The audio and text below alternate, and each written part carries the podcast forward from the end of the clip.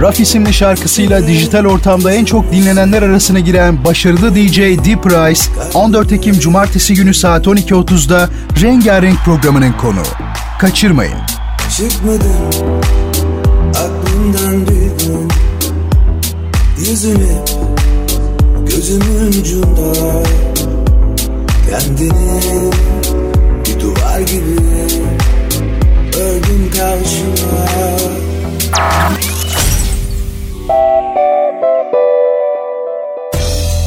Sevdiğiniz bütün programlar kaçırmamanız ve tekrar dinleyebilmeniz için podcast sayfamızda. Program kayıtlarımızı dilediğiniz zaman radyogercek.com web sitemizdeki podcast bölümünden veya sosyal medya sayfalarımızdaki paylaşımlardan dinleyebilirsiniz. Samsun'un artık, artık dinleyicisine kaliteli bilgi programları sunan gerçek bir radyosu var. Geçmiş, Geçmiş zaman olur ki. Tarihin en ilginç olayları ve en renkli kişileri bu programda. Bertan Rona tarafından hazırlanıp sunulan Geçmiş Zaman Olur ki sizleri her hafta şaşırtıcı konularla dolu bir tarih sohbetine davet ediyor. Geçmiş Zaman Olur ki her pazartesi ve her cuma saat 21'de Samsun'un Gerçek Radyosu'nda. Dinlemiş olduğunuz programda ürün yerleştirme yapılmaktadır. Bertan Rona ile Duyuşlar Müzik, sanat, edebiyat, dil, kültür ve hayat üzerine duymak istediğiniz her şey bu programda. Bertan Rona ile Duyuşlar her çarşamba saat 22'de Samsun'un Gerçek Radyosu'nda. Bertan Rona ile Duyuşlar başlıyor. Sevgili dinleyicilerim, herkese hepinize iyi geceler diliyorum. E, Duyuşlar programındasınız. Efendim az önce de duyduğunuz gibi bendeniz Bertan Rona. E, gerekli gereksiz adı geçen o kişi benim. E, yine beraberiz. E, bir çarşamba gecesi görüşmeyeli iyi olduğunuzu hepinizin ümit ediyorum. Efendim bu programda bildiğiniz üzere sohbet ediyoruz. Aslında her programda sanat, müzik, edebiyat falan üzerine konuşuyoruz diyoruz ama aslında ben bir şeyler anlatıyorum. Ve ben de hani sanat, edebiyat, felsefe, dil üzerine e, konuşalım gibi bir aslında ön kabulle hareket etmiyorum. Yani zaten kendi hayal dünyamda, ilgi alanımda olan şeyleri anlatıyorum. Herhalde gündelik hayatta da biraz böyleyim yani. Nasılsam burada da öyleyim açıkçası. E, bu programda e, sizlere bir soru soruyorum. Öyle bir adet edindik bildiğiniz üzere. Ve doğru cevabı Twitter üzerinden ilk yazan kişiye de bir kitap hediye ediyoruz. E, bu akşam da yine benim e, artık temcit pilavı gibi sık sık söylediğim İstanbul Kuşukları adlı kitabımı hediye edeceğiz. E, kitap konusunda da önümüzdeki haftalarda e, inşallah daha bir çeşitlilik içerisine e, gideceğiz. Onun da müjdesini öyle bir şey var ya onun da müjdesini vermiş olalım falan. Yani hiç ilgilendirmeyen bir konuda da oluyor bazen. Müjdesini vermiş olalım. Herkes elle tutuşuyor. Yaşasın falan diyor sanki. Ne kadar kalıp var değil mi hayatımızda böyle yani. Farkında değiliz, alışmışız ama aslında çok e, komik şeyler. Ee, dediğim gibi size bir soru soracağım. Siz de cevabını Twitter'dan Bertan Rona adım ve soyadım efendim buraya yazıyorsunuz işte. Onun dışında buraya yine sorularınız varsa veya şu konudan bahsedelim e, dediğiniz şeyler varsa, hususlar varsa onları da e, bana yazabilirsiniz. Şimdi başlamadan evvel sevgili dinleyicilerimden Muhammed Ali Kızılyer e, var. E, o Türk musiki kültürünün anlamları isimli bir e, kitaptan e, kitabın kapağını çekerek benimle paylaşmış bugün Twitter'dan. Popescu Yudets'in kitabı. E, kendisine de yazdım ama bir kere daha söyleyeyim. Bunu önümüzdeki hafta e, konuşuruz bu kitabı. Çevirinin nasıl olduğunu, kitabın neden anlamı anlaşılması güç bir kitap olduğunu vesaire. Onu söyleyeyim. E, kentleri unutmuş değilim. Geçen hafta yapmadık herhalde ama yine böyle e, gezip gördüğüm yerleri sizlere anlatmaya devam edeceğim. Önümüzdeki haftalarda onu söyleyeyim. E, bir tane şiir analizi yapmıştık duyuşlarda. O çok ilgi çekti. E, birkaç istek var bu konuda şiir e, analiz edelim diye. E peki dedim ben de sizi kırmayayım. Hadi bu gece de bir tane şiir analizi yapalım dedim. O bizi bekliyor birazdan yapacağız efendim. E, bunları duyurayım başlamadan evvel ve son olarak e, Samsun'da bulunan dinleyicilerim için bir anonsum olacak. Bir e, salı buluşmaları yapıyoruz. Bertan Rona ile salı buluşmaları adı altında bir dizi konferans aslında bu. E, hızlıca hemen okuyu vereyim e, konuları. Birinci buluşmada ikonolojik e, analizler yapacağız. E, birinci şey bu e, konferans. İkincisi etimoloji ne işe yarar? Üçüncüsü klasik müziği anlamak. Dördüncüsü felsefenin ışığında renkler. Beşincisi Türkçenin güncel sorunları. Altıncısı sanatsal üretimin yapı taşları. Yedincisi uygarlıklar beşiği Anadolu. Sekizincisi müzik ve imgelem. Dokuz edebiyat hayatın neresinde? On bir sanatlar bilişimi olarak opera. On bir bizdeki dünya, dünyadaki biz. On iki modern kentin anatomisi. Şehir üzerine bir şey bu sonuncusu da. Tarihlerini de vereyim. Samsun'daki e, dinleyicilerimi beklerim. Toplum Gönülleri Vakfı İğnedeniği Gençlik Merkezi'nde yapılacak bu e, konferanslar. Önceden herhalde aramanız gerekiyor yer ayırtmak için bildiğim kadarıyla. 24 Ekim'de başlıyoruz efendim. 7 Kasım, 21 Kasım, 5, 11 ve 15 Aralık, 13, 27 Şubat, 13 ve 27 Mart yine ilginç ve 10 Nisan, 24 Nisan. Bu tarihlerde yani 15 gün arayla hep salı akşamları oluyor. Bir de son bir duyuru.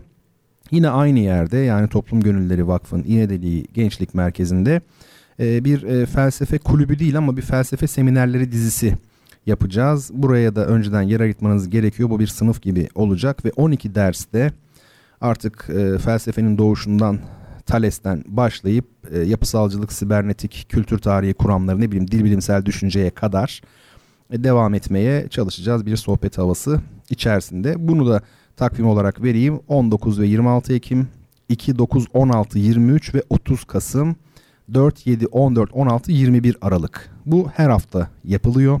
Yanlış hatırlamıyorsam Perşembe günleri olacak. Yakında da başlıyor.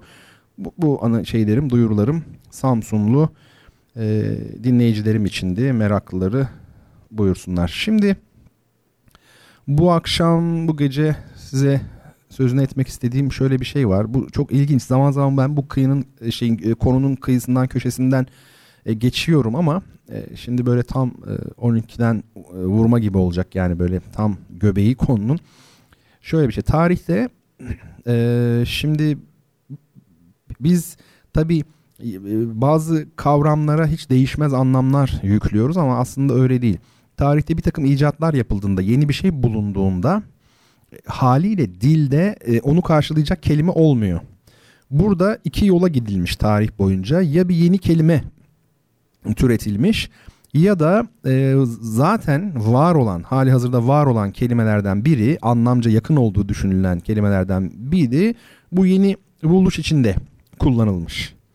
Şimdi bir örneğini verelim mesela. ilgi çekici bir örnek.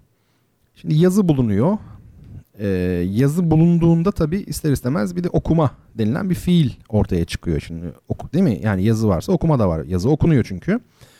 Ama takdir edersiniz ki yazının bulunması bile hani milattan önce 3000 4000 diyelim hani e, klasik bizlere öğretilen şeyler var ya okullarda öyle olsa bile sonuçta bu çok e, yeni yani dil dediğimiz varlık bundan çok çok daha eski on binlerce yıl daha eski. E, ne yapılmış? Türkçe için konuşalım mesela. Okumak Türkçe'de aslında ne demek biliyor musunuz? Okumak. Aslında uyla değil de ıyla okumak. Aslında e, çağırmak demek. Çağırmak, davet etmek demek. Mesela meydan okumak diyoruz ya. Meydane okumak. Yani meydana çağırıyorsun sen dövüşmek üzere mesela. Ya da mesela e, yani yüksek sesle konuşmak, yüksek sesle seslenmek, yani çığırmak var ya, türkü çığırmak dediğin, yani işte tam da o yani çağırmaktır zaten o bir taraftan da değil mi? Türkü çağırmak diyorsun. Ee, mesela okuyucu yani şarkıyı çok güzel okudun diyoruz. Niye oku, okuyor şarkıyı? Söylemiyordu okuyor. E çünkü e, işte yüksek sesle söylüyor. E, eskiden şey varmış galiba. E, bana bir arkadaşım söylemişti. Böyle küçük yerlerde işte düğün olacağı zaman davet için kapı kapı, kapı gezen kişiye de okuyucu derlermiş. Yani aslında davetçi demek çünkü. Davet et oluyor efendime söyleyeyim. Veya işte Kur'an'ın ilk e, şeyi var ya ayeti yani nüzul e, sırasına göre ilk ayeti ikra yani oku. E, orada da aslında bir anlamda davet et. Yani insanları buna çağır. Tabii çok fazla anlamı var. Okun içi çok acayip. Birleştir anlamına da gelir. Anla demektir vesaire vesaire. Şimdi böyle bir durum. Okumak. Bu ilginç. Şimdi mesela biliyor musunuz to read İngilizce'de okumak fiili to read aslında tahmin etmek, anlamak demek. Anlamak, tahmin etmek, çözmek e, gibi şeyleri var. E, manaları var. İngilizce'de de aynı şey olmuş yani. O, o fiili almışlar okuma anlamına. E, çözmek çünkü ne yapıyorsun? Deşifre ediyorsun. Aslında yazı bir anlamda bir şeydir, deşifredir. Bunu unutmamak lazım. Belki Arapçadaki kullanımı biraz daha farklı olmuş. Birleştirme anlamına gelmiş. Az önce size dedim ya hani şimdi İslam tevhid dinidir. Tevhid birleştirmek demektir. Dolayısıyla ikra nasıl birleştirme oluyor? Harfler e, birleştirildiği zaman oradan bir anlam çıkıyor. Tek başına A'nın B'nin bir anlamı yok. Siz bir kelimeyi gördüğünüzde o harfleri de birleştirmiş oluyorsunuz ve okumuş oluyorsunuz. Yani çok derine kazmak lazım. E, bu işler hakikaten sakat işler. E, önemli bütün kavramlar birbiriyle e, şey bağlantılı. Hem dili bilmek lazım hem dinler tarihini hem felsefeyi bilmek lazım. Hani ünlü bir söz vardır. E, Platon ve Aristo'yu anlamak için Yunanca bilmek yetmez, felsefe bilmek gerekir diye. Bu önemlidir yani. Şimdi mesela başka kelimeler buna benzeyen yaratmak. Şimdi dikkat ederseniz yaratma yani tek tanrılı dinlerde e, varlığın yoktan yaratılması, var edilmesi gibi bir hadise var. Şimdi bu antik insanın bilmediği bir şey. Hani Yahudilik belki daha arkaik bir din zaman olarak daha eski ama eski insanın e, hayatında olmayan bir şey. E, ve her dil çok ilginç bir şekilde bunu farklı kelimelerden türetmiş aslında. Şimdi mesela bizdeki Türkçe yaratmak diyoruz. E, yaramak vardır yani abi bu sana yaradı ya falan deriz. Yaraşmak yani sana bu yaraşır. Aslında o fiil. Yani uymak, düzenlemek demek. E, düzenliyorsun da aynı zamanda. Ee, şimdi mesela Arapçada da halk yani değil mi halk var ya halk mi bu çok şey oldu. Efendim, aslında ne demek biliyor musunuz? Kesmek, bölmek demek. Şimdi diyeceksiniz ki bunun yaratmakla ne ilgisi var? Bakın ne ilgisi var. Şimdi şeyde e, eski ahitte yani Hristiyanların söylediği gibi veya Tevrat diyelim biz ona. Orada ne diyor? Başlangıçta Tanrı diyor yeri ve göğü ayırdı. Yani yaratımı böyle açıklıyor yaratılışı. E, yeri ve göğü ne yapmış? Birbirinden e, ayırmış. İşte yani yarmak fiili yine bakın yarıyorsun ortadan böldünüz. Halk etmekteki gibi yani orada da bölmüş oldunuz.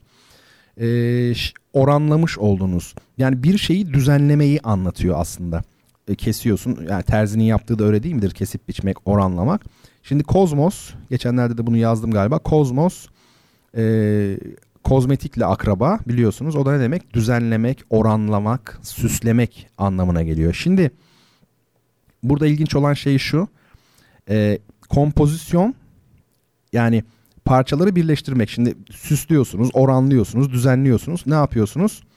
Farklı farklı parçaları bir araya getirerek bir e, değil mi şey yaratıyorsunuz. Bir yeni bir eser yaratıyorsunuz.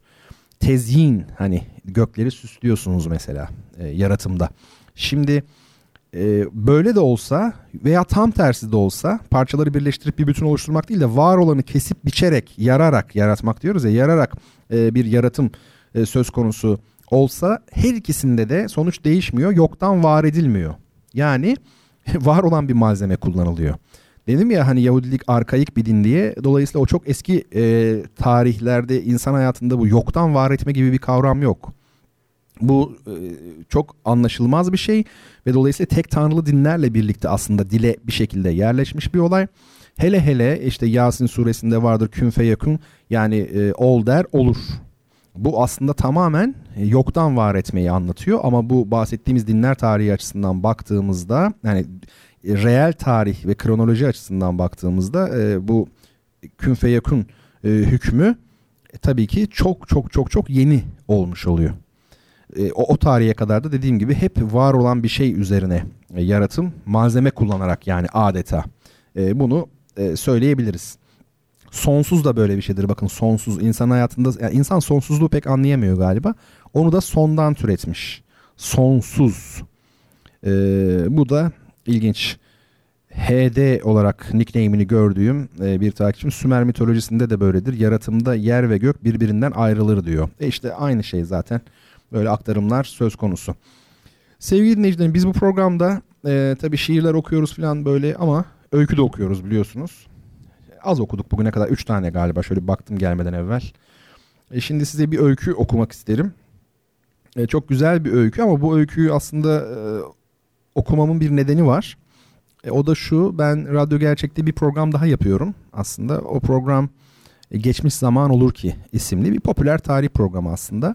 E, ilginç olaylar işte atıyorum seri katiller, kazalar bilmem ne hani böyle yer yer e, ta, gerçek yani Napolyon yaptığı bir savaş, Osmanlı'dan bir şey filan. Böyle bir program. Geçmiş Zaman Olur Ki ismi aslında Haldun Taner'in bir öyküsünden alınma bir isimdi.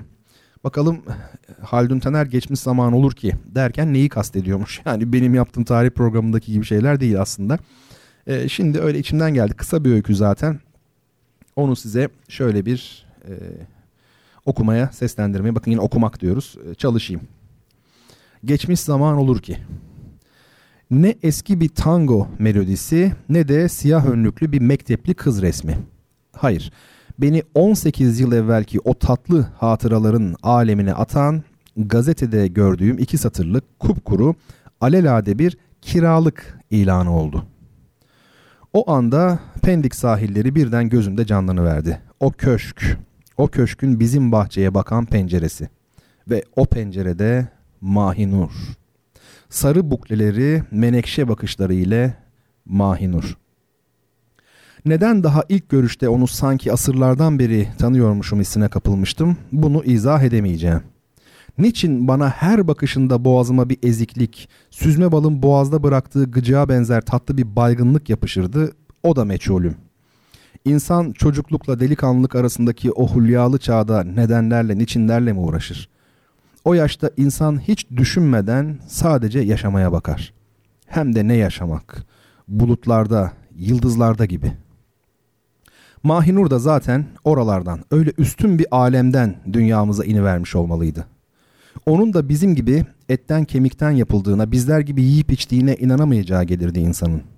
Sarı ayva tüyleriyle kaplı incecik kollarını biraz fazla sıkacak olsam, parmaklarımın arasında bir kelebek gibi ezilip eriyiverecek sanırdım. Ant içmiştik güya. Büyüyünce evlenecektik. O zamana kadar da hiç ama hiçbir şey bizi birbirimizden ayıramayacaktı. Halbuki sonra Halbuki sonra o taşralı müteahhitin ona talip olmasıyla bütün bu tasavvurlar İskambil'den bir kule gibi bir anda yıkılıvermişti. Az mı ağlamıştım, az mı yalvarmıştım. Sen razı olmazsan hiçbir kuvvet seni o hışır herifle evlenmeye icbar edemez diyordum. Ona İstanbul'dan kaçmayı teklif ediyor, taş kırıp yük taşıyıp kendisine bakacağımı söylüyordum. Fakat Mahinur o eski Mahinur değildi artık üç günün içinde değişivermişti sanki. Bana burnun ucundan bakıp bir çocuk gibi konuşuyorsun sen deyişi vardı. Çıldırmak işten değildi. Onu tokatlamamak için zor tutuyordum kendimi. Hele dünyada başka kız kalmamış gibi benim sevgilime göz diken ve beni ömrüm boyunca en büyük saadetimden mahrum edecek olan o uğursuz müteahhide öyle derin bir kim besliyordum ki bir gece yolunu bekleyip herifi köprünün yanındaki yamaçtan aşağı atmayı sonra da üzerine kaya parçaları yuvarlamayı tasarlıyordum. Gençlik, çocukluk. İş olacağına vardı. Mahinur müteahhitle evlenip gitti. Beni hüsranlarımla yalnız bıraktı. İlk aşkın hatırası ne de olsa başka oluyor. Aradan bunca yıl geçmesine rağmen onu hala unutamadım. Onun sarışın hayali ne vakit aklıma vursa içimi buruk bir acı kaplar. Hayatımı onunla birleştirseydim belki ben de bugün herkes gibi mesut bir insan olurdum diye düşünürüm. Elimde çevirip durduğum ilanı belki 20. defa okudum. Demek şimdi o köşk kiralıktı ha. Demek bir vakitler Mahinur'un o şeftali kokusuna benzeyen körpe rayihasıyla doldurduğu odalar şimdi boş ve sahipsiz. Peki ama ben neden duruyordum? Bu evi bir yazlığına kiralamak için ne bekliyordum? Avucumun içinden bir sabun gibi kaydırıp başkalarına kaptırdığım saadetin hiç değilse tatlı hatırasını yeniden yaşamak, o sakin kıyıda eski günlerin hayaliyle üç ay olsun baş başa kalmak için bundan güzel fırsat mı olurdu? Bir uykuda gezen gibi sokağa nasıl fırladığımı, tramvaya nasıl bindiğimi anlatamam. Kendimi ilanda bildirilen köşkün kapısında buldum. Kapıyı bana kırmızı saçlı şişman bir kadın açtı. Ve göz göze gelmemizle çığlığı basması bir oldu. Siz siz aman ya Rabbim rüya mı görüyorum? Sonra benim aptal aptal baktığımı görünce sistemli bir sesle korkarım tanıyamadınız dedi. Ben Mahinur. Çocukluk arkadaşınız Mahinur. O anda nasıl sendelemedim, muazenemi kaybedip merdivenlerden tekerlenmedim şaşılır. Bu karşımdaki boyalı saçlı, çifte gerdanlı, bu kolları şıkır şıkır altın bilezikli kadın Mahinur öyle mi? O sülün gibi endam 18 yıl içinde böylesine kütükleşsin. O şiirli ses, o buğulu bakışlar, o prenses gibi tavırlar bu rütbe müptezelleşsin. Şaşkınlıktan elimdeki ilanı uzatıp peki ama diye yutkundum. Siz Pendik'teki köşkü o zaman satmamış mıydınız? Sabık sevgilim sattıydık dedi. Sattıydık ama Arif sağ olsun yeniden aldı. Sonra birden böyle kapı ağzında mı konuşacağız diye beni adeta zorla içeri çekti. Kavrulmuş soğan kokan bir koridordan geçirip karanlık bir salona soktu. Bir yandan kapalı perdeleri açıyor, bir yandan da söyleyin diyordu. Allah aşkına söyleyin. Çok değişmemişim değil mi? Yo, hayır, katiyen diye ekledim. Neyseniz osunuz. Ve fevkalbeşer bir gayretle ilave ettim. Hatta daha da güzelleşmişsiniz. Güldü. Siz de hiç değişmemişsiniz dedi. Aynı nezaket, aynı komplimanlar. Gülüşünü beğenmedim. Gülerken boyalı dudakları çok açılıyor, yan taraftan köprülü bir altın dişi görünüyordu. Biz Samsun, Erzurum, Adana, İzmir dolaştık durduk dedi. Şükür artık temelli geldik. Zaman ne çabuk geçiyor ya Rabbim. Pendik'i dün gibi hatırlıyorum. Hey gidi günler hey. Ne kadar da geveze olmuştu. Hiç soluk almadan konuşuyordu. Bir ara hatırlar mısınız bilmem dedi. Şiirler okurduk hep sizinle. Hani canım o demir iskelenin ucunda. Hele Faruk Nafiz'in Kıskanç diye bir şiiri vardı. Anket defterime bile yazmıştınız hatta. Nasıldı bakayım o? Ee, sakın bir söz söyleme, yüzüme bakma sakın. Sesini bir duyan olur, sana göz koyan olur. İsabet ki gerisini hatırlayamadı. Yoksa şiire de Faruk Nafiz'e de yazık olacaktı. Mahinur ah ah diye göğüs geçirdi. Sonra bir sigara yakıp dumanını yukarı üfledi. Bu haliyle Mısır filmlerindeki geçkin trajedi artistlerine benziyordu. Dilini dudakları üzerinde gezdirip yapışmış kalmış bir tütün parçasını püh diye hafifçe tükürdükten sonra gözleri süzgün devam etti. İtiraf edin o zamanlar bana karşı büyük bir zaafınız vardı. Bilmez miyim hiç? Vardı işte. Açık konuşmak icap ederse ben de bu hususta size hayli cesaret vermiştim. Hiç lüzumu yokken bir kahkaha atıverdi. ben de neler söylüyorum değil mi? İhtimal siz bunları unuttunuz bile. Ah siz erkek, erkekler hepiniz böylesiniz. Daha fazla dayanamadım. Ee, ben müsaadenizi rica edeceğim dedim. Hiç olur mu bu kadarcık dedi. Şimdi neredeyse Arif de gelir. Yemeği birlikte yerdik.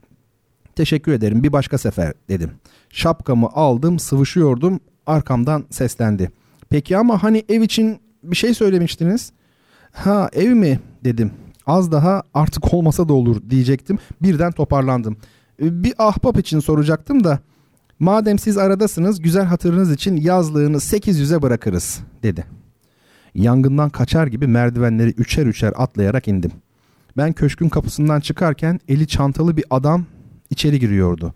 Mahinur'u tanımakta güçlük çekmeme rağmen kocasını ilk görüşte tanıdım. Gözünde yine o altın gözlüğü, burnunun altında yine o kırpık bıyıkları. Yalnız şakakları biraz ağırmış. Durdum, arkasından uzun uzun baktım.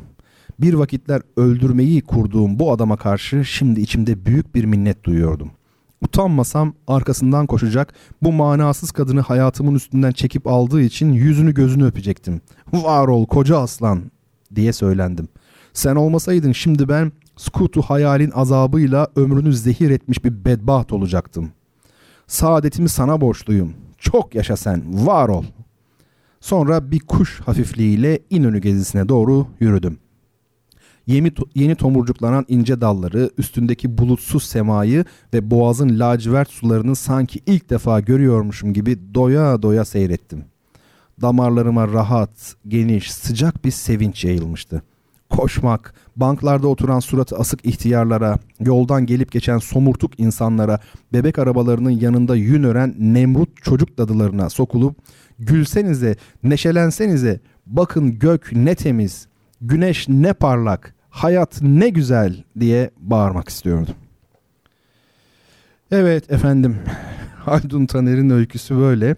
Haldun Taner e, öyküleri böyledir işte yani son derece e, ironik, zaman zaman mizah e, yönü kuvvetli ve aslında hayatın gerçeklerinden yola çıkan öyküler. Yani burada anlatılan şey olmayacak bir şey değil. Hani pişmanlıklar anlamında söylüyorum. İroni var, mizah var, cinsellik çok yoğundur yer yer Haldun Taner öykülerinde. Ve toplumsal olanla bireysel olanın özgün bir, orijinal bir bileşimi vardır. Ee, Haldun e, Taner'in öykülerinde. Bu zor bir şeydir yani yazarlar için. Hem bireyi e, anlatabilmek, ele alabilmek hem de e, toplumsal yapıyı, o tarihsel toplumsal arka planı. E, bunu çok ilginç bir şekilde başarmıştır her öyküsünde. Haldun Taner e, 1950'lerin e, hani Türk öykücülüğün üç ası olarak e, tabir edilen üç kişi var. Sait Faik, Orhan Kemal ve Haldun Taner. Tabi Memduh Şevket gibi çok daha yenilerde Bilge Karasu gibi çok büyük öykücülerimiz var o ayrı ama hani o yıllar için öyle söylenir. Benim sözüm değil bu yani. Bir de e, Haldun Taner öykülerinde e, kelime yani vokabüler çok şeydir, geniştir. Mesela bakın ben size e, bir bir tek öyküden kelimeler okuyacağım. Şöyle kendinizi bir deneyin. Kaç kelime var bilmiyorum. Kaç tanesini biliyorsunuz diye şöyle bir düşünün. Bence okuyorum şimdi size kelimeleri not aldım buraya. Hapt etmek, hapt. Emirber, şebabet, trendaz, bülent, küngür demek, gezelemek, şibih ceziresi, bir günah, bedihi, vesaik mesbüte şey vesaik müsbite özür dilerim melhuz mehabet tehalük müyesser diri etmek küşayiş çalaki müstani peylemek. Bu tek bir öyküden aldığım kelimeler. Yani e, Haldun Taner öykülerini okuduğunuzda e, yepyeni kelimeler öğreniyorsunuz tabi sözlüğe bakmak durumunda kaldığınız için. E, o bakımdan da tavsiye ederim. Şimdi bir e, müzik dinleyelim bu müzik e, şeyden peki peki HD Enki hocam diyor adımı yazdım diyor. Peki e, hocam bu öyküyü daha önce de okudunuz sanki ya da bana öyle geldi. Hayır bu öyküyü okumadım. 12'ye 1 var adlı bir öyküyü okumuştuk Haldun Taner'den. Herhalde onunla karıştırdınız. Şimdi e, Chick Corea'nın bir albümü var. Amerikalı jazz piyanisti Chick Corea, Latin kökenli. Onun e, Children's Songs yani çocuk şarkıları adlı bir albüm var. Oradan 6 ve 12 numarayı dinleyeceğiz ama öncesinde bir iki cümle sadece minimalizmle ilgili bir şey söylemek istiyorum. Tabi minimalizm aslında klasik batı müziğinde olsun, diğer sanatlarda olsun e, görülen bir akım 20. yüzyılda. E, özellikle Amerika kaynaklı. Cazda da işte Chick Corea'nın parçalarında en azından diyelim. Cazda pek minimalizm bilmiyorum ama Chick Corea'nın bu parçaları, çocuk parçaları çok sade, çok yalındır ama bir o kadar da güzeldir. E, genelde minimalizm görsel sanatlarda bilinir ama müzikte pek bilinmiyor. Şimdi çağımızda tüketim çok önemli ve insanların zamanı yok. Koca bir senfoniyi, bir buçuk saatlik, bir saatlik eseri dinlemeye zamanı yok insanların. E, sıkılıyor insanlar, çabuk sıkılıyor. O bakımdan minimalizmde e, bu e, tüketim toplumunda belki e, rahat konfor için yani dinleyicinin konforu için çok rahat dinlenebilecek veya e, izlenebilecek gözle eserler e, üretmiş oluyor. Sadelik esas. Çok az malzemeyle ya çılbır yemeği gibi bir şey düşünelim yani. Az malzemeyle güzel şey yapabilmek. Belki de geçmiş sanatın süslemeciliğine, o süslemeci yapısına, o bilgiç yapısına bir tepki. Çok sade malzemeyle insanlara hitap edecek, e, kısa sürecek parçalar. Öyle bir şey olabilir. E, çok uzun konular bunlar. Yani e, klasik aslında Barrow'un süslemeciliğine bir tepkidir. İzlenimcilik de romantizmin yapısına bir tepkidir. Yani aslında Wölflin'e göre her çağın, sanat tarihçisi Wölflin'e göre her çağın e, klasik ve barok dönemleri vardır. İzlenimcilik aslında romantizme yöneltilmiş olan bir tür barok tepkidir.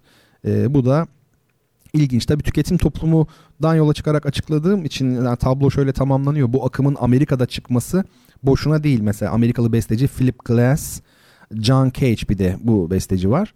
John Cage'in bir eseri var size çok ilginç onu söyleyeyim. Eserin adı 4.33 yani 4 dakika 33 saniye eserin ismi.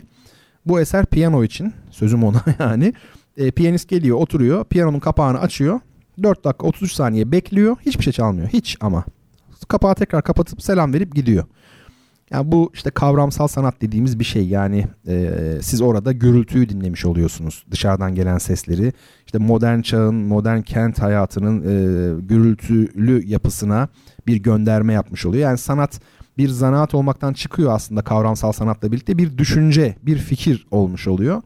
Ama yine de sanat zanaattan bence kopamaz, kopmaması da gerekir. Tchaikovsky'nin dediği gibi en büyük sanatçılar en büyük zanaatçı olanlardır demiş. Takdir edersiniz ki bunlar uzun hikayeler. Şimdi ben girmeyeyim ilk bölümde bile oldukça uzattık. Ee, şimdi e, Chick Corea'nın Children's Songs yani çocuk şarkıları albümünden 6 ve 12 numarayı arka arkaya dinliyoruz. Ee, piyanist Chick Corea ardından Bertan Rona ile duyuşlar devam edecek.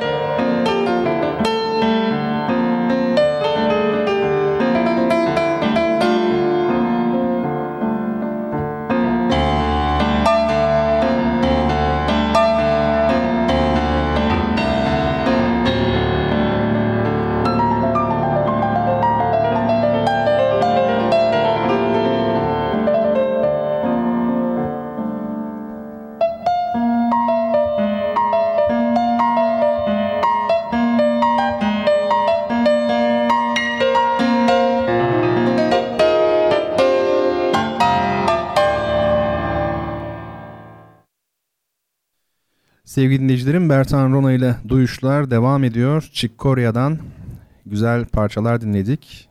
Çocuk Şarkıları albümünden, Children's Songs albümünden 6 ve 12 numarayı arka arkaya dinledik. İşte hakikaten de anons ettiğim gibi, tanıtmaya çalıştığım gibi ne diyeyim son derece sade malzemeyle yani yalın bir biçimde tasarlanmış parçalar ve son derece de güzel.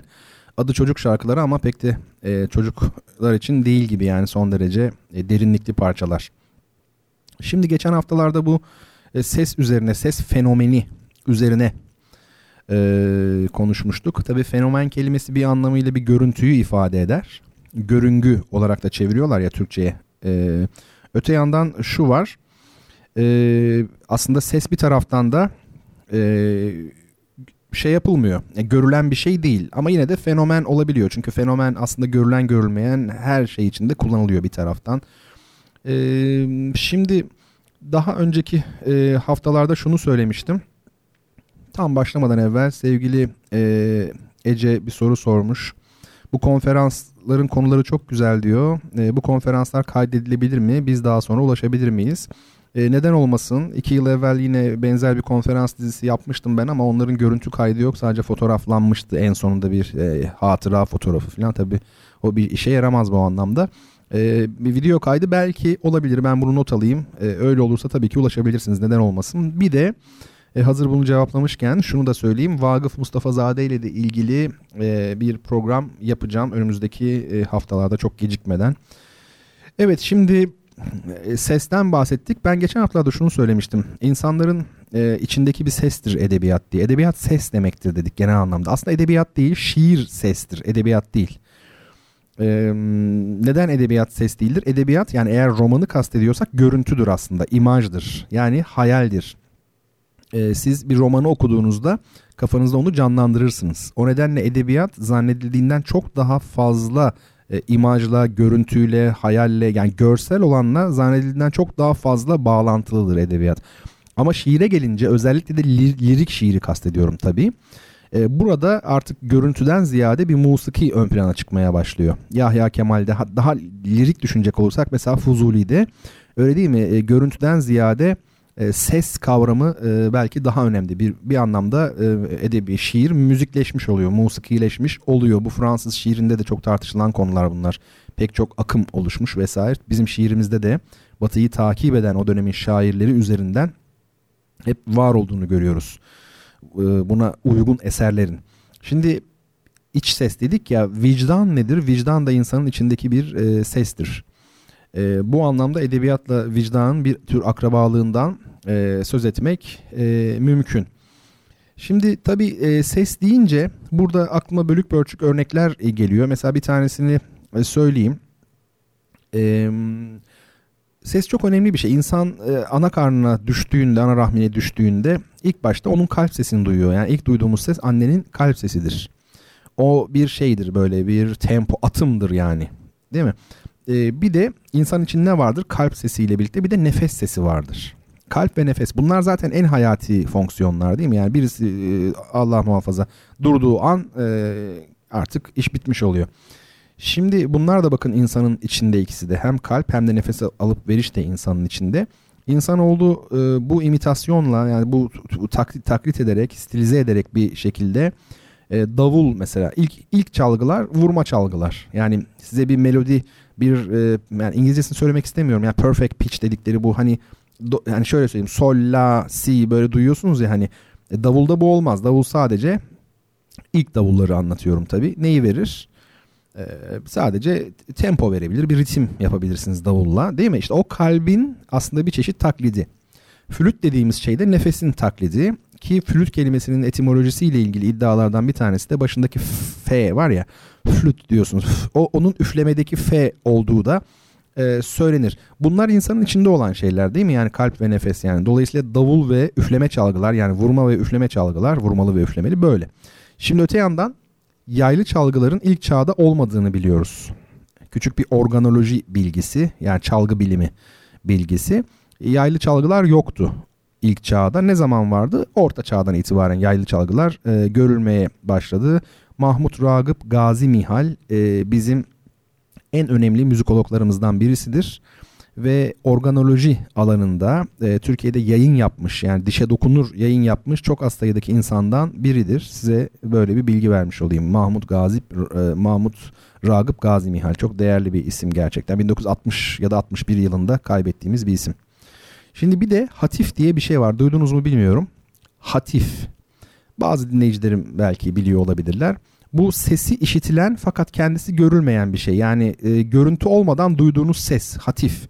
Arapça bir kelime. E, eskiden yani mesela peygamber değil ama böyle e, ne diyelim e, nerede peygamberliğe ramak kalmış insanların içinde duydukları bir ses. Bugün modern Arapçada da ilginçtir. Hatif telefon demek. Telefonda da çünkü ses var kendisini görmüyorsunuz. Böyle bir anlam kayması olmuş. Hazreti Ali ile ilgili bir rivayet anlatılır. Peygamberin e, cenazesini yıkarken mi artık öyle bir şey herhalde. O sırada işte bir hatif yani bir ses duyuyor. E, kendi içinde e, aslında Hazreti Ali'yi kandırmaya çalışıyor o ses. E, işte yıkama gibi bir şey söylüyor. Ben işte bir, bir, kendini bir vahiy gibi belki tanıtıyor. Şimdi çok detayını bilmiyorum açıkçası ama okuduğumu hatırlıyorum. Hazreti Ali de ona kanmıyor tabii ki. E, vesaire vesaire. Şimdi orada da işte hatif dediğimiz şey var. İlginçtir. Sokrates e, antik Yunan'ın önemli düşünürlerinden biliyorsunuz. Sokrates'in düşünür olup olmadığı da tartışılır. Peygamber olduğu da söylenir Sokrates'in. Diyeceksiniz ki nasıl bir şey peygamberle düşünür? İkisi arasında temelli farklar var. O dönemde peygamberle düşünür dediğimiz şeyler bizim şu an e, e düşündüğümüz gibi arada büyük duvarlar yok yani. yani bir, bir incecik bir çizgi var öyle söyleyeyim. Detaylarına gireriz. Hani biz Sokrates falan deyince, e, Platon deyince insanlar sanki bugün hani Chomsky gibi, Kant gibi falan diyeyim hadi biraz daha geriye gideyim. Böyle modern e, filozof zannediyorlar. Öyle bir şey değil. Platon dediğiniz adam e, zeytinyağıyla dolaşıp yanında bir e, kutsal taş gördüğünde, diyapet gördüğünde hemen zeytinyağını döküp üzerine onu böyle zeytinyağıyla ovuşturan, böylelikle ibadet ettiğine inanan ve böyle defne yaprakları çiğneyerek e, sarhoş olup e, abuklayan biriydi. Ha bu onun çok büyük olmasına engel değil yani. Sadece bugünkü e, modern düşünür gözlüklü falan böyle sakallı bir adam. O, o değildi onu anlatmaya çalışıyorum. Sokrates şöyle diyordu. Diyordu ki e, benim içimde bir ses var diyordu. Daimon diyordu ona. Benim içimde bir ses var. O ses e, bana hep doğruyu söylüyor. Beni yönlendiriyor. Yani yol gösterici bir şey. Daimon.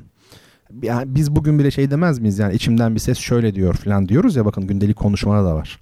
Şimdi bu daimon ilginçtir e, hem yol gösterici ruh demek hem de rüzgar demek. E, dikkat edin rüzgar da yel yani o da görünmez aslında sadece e, sesi vardır.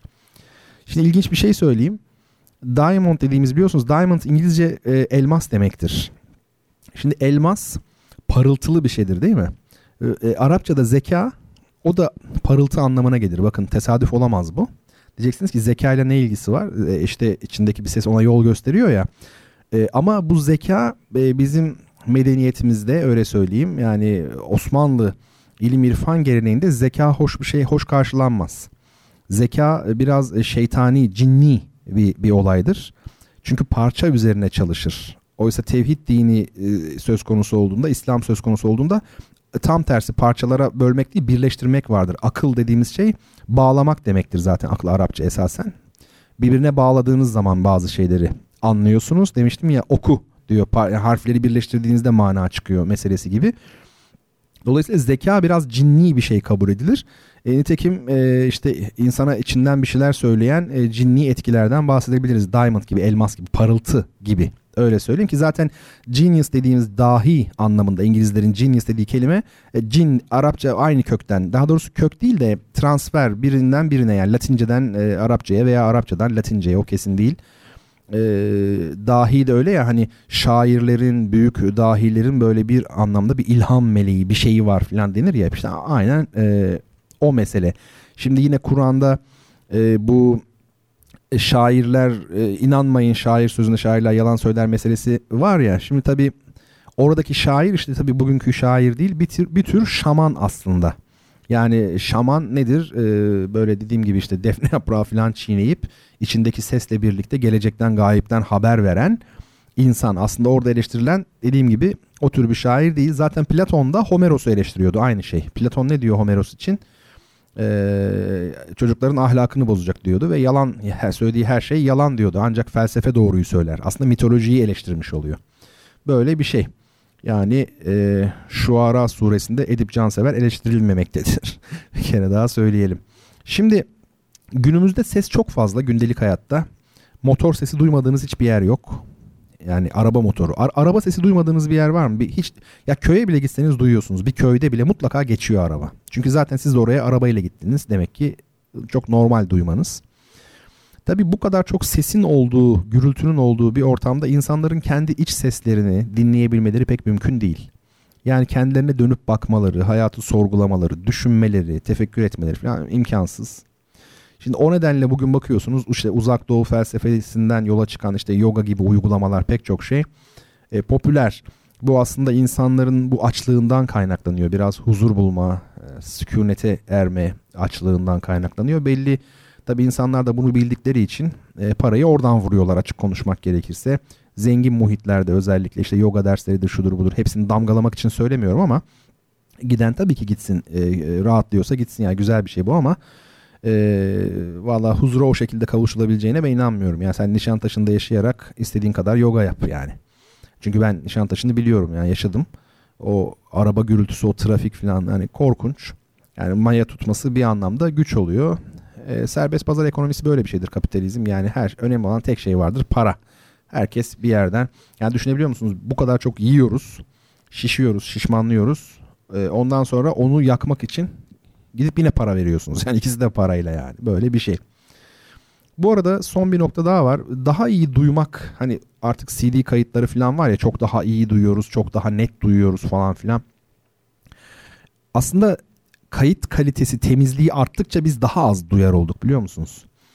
Ee, çünkü artık dinlemiyoruz biz, dinleyemiyoruz. Yani dinlediğimizi zannetsek de ona yoğunlaşmıyoruz.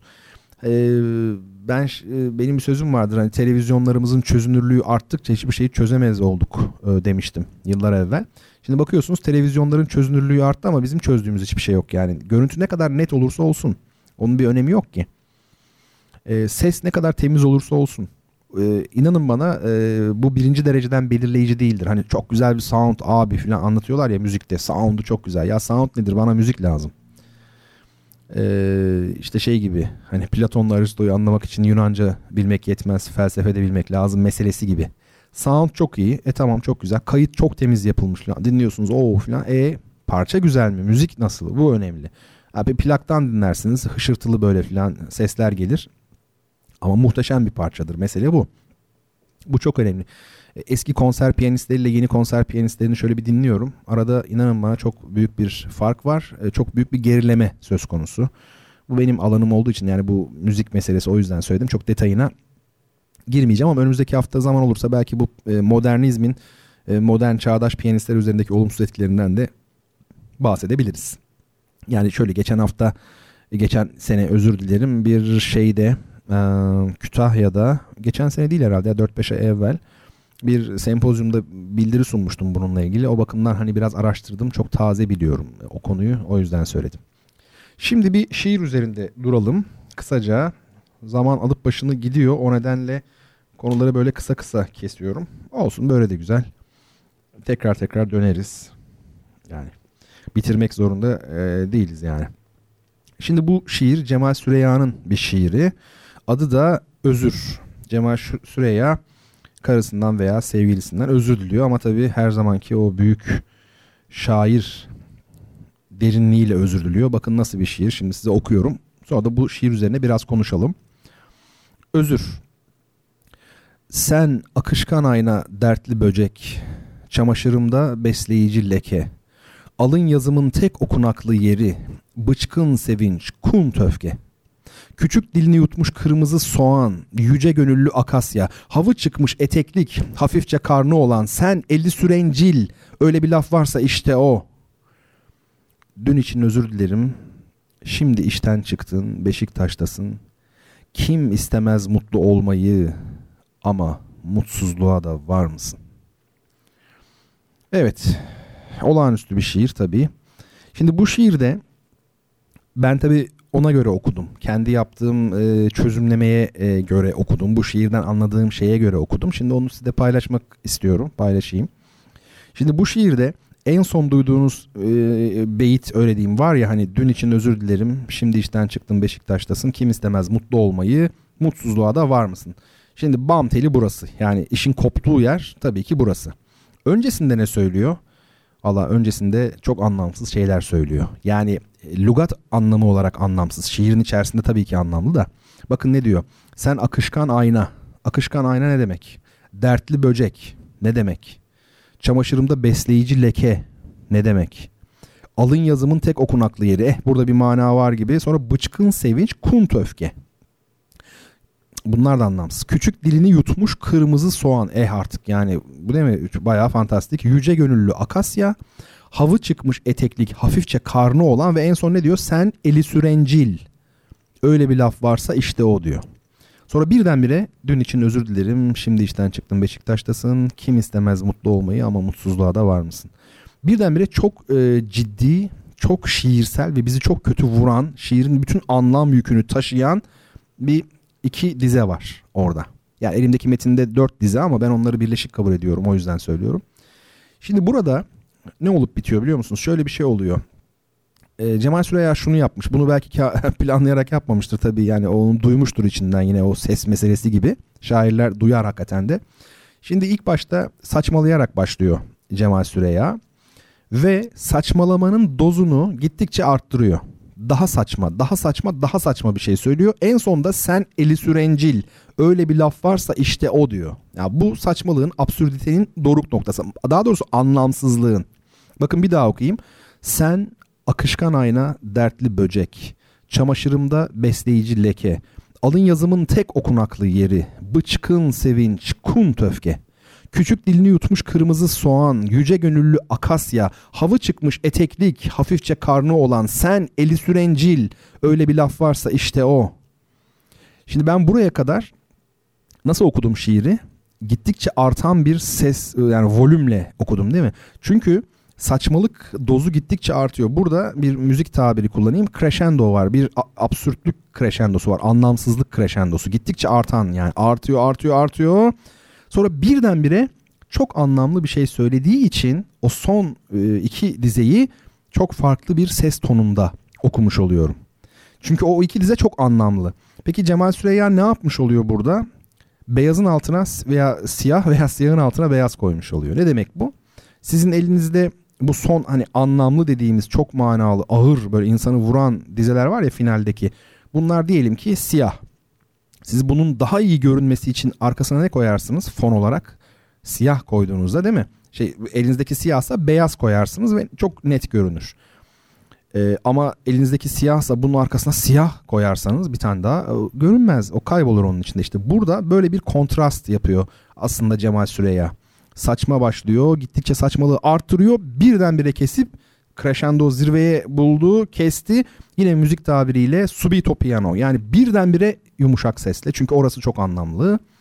Bu, bu önemli bir şey. Şimdi bu şekilde bir daha okuyorum. Sen akışkan ayna, dertli böcek, çamaşırımda besleyici leke, alın yazımın tek okunaklı yeri, bıçkın sevinç, kum töfke. Küçük dilini yutmuş kırmızı soğan, yüce gönüllü akasya, hava çıkmış eteklik, hafifçe karnı olan sen eli sürencil, öyle bir laf varsa işte o. Dün için özür dilerim. Şimdi işten çıktın, Beşiktaş'tasın. Kim istemez mutlu olmayı ama mutsuzluğa da var mısın? Evet işte bu yüzden de biz vurulmuş oluyoruz, etkilenmiş oluyoruz. Bu tabii biçimsel yönden e, bir çözümleme olmuş oluyor. İçeriğine baktığınız zaman modern kent hayatı içerisinde aslında artık e, sarhoş hale gelmiş. Böyle kendine uyuşmuş, kendini kaybetmiş bu anlamsızlık, bu kaos, bu aciliye yani koşturma e, yani işte bir, bir hepiniz yaşıyorsunuz modern e, hayat içerisinde şehirlerde. O koşturma içerisinde birey artık kendine insan kendine dönüp bakamıyor veya gerçek anlamda bir ilişkiyi de yaşayamıyor. Burada birdenbire kendine gelen bir Cemal Süreya var. Bu koşturma içerisinde ne diyor? Dün için özür dilerim. Şimdi işten çıktım Beşiktaş'ta. Dün için niye özür diliyor? Bir şey olmuş da ondan özür diliyor. Ya burada aslında aşk var, sıcaklık var.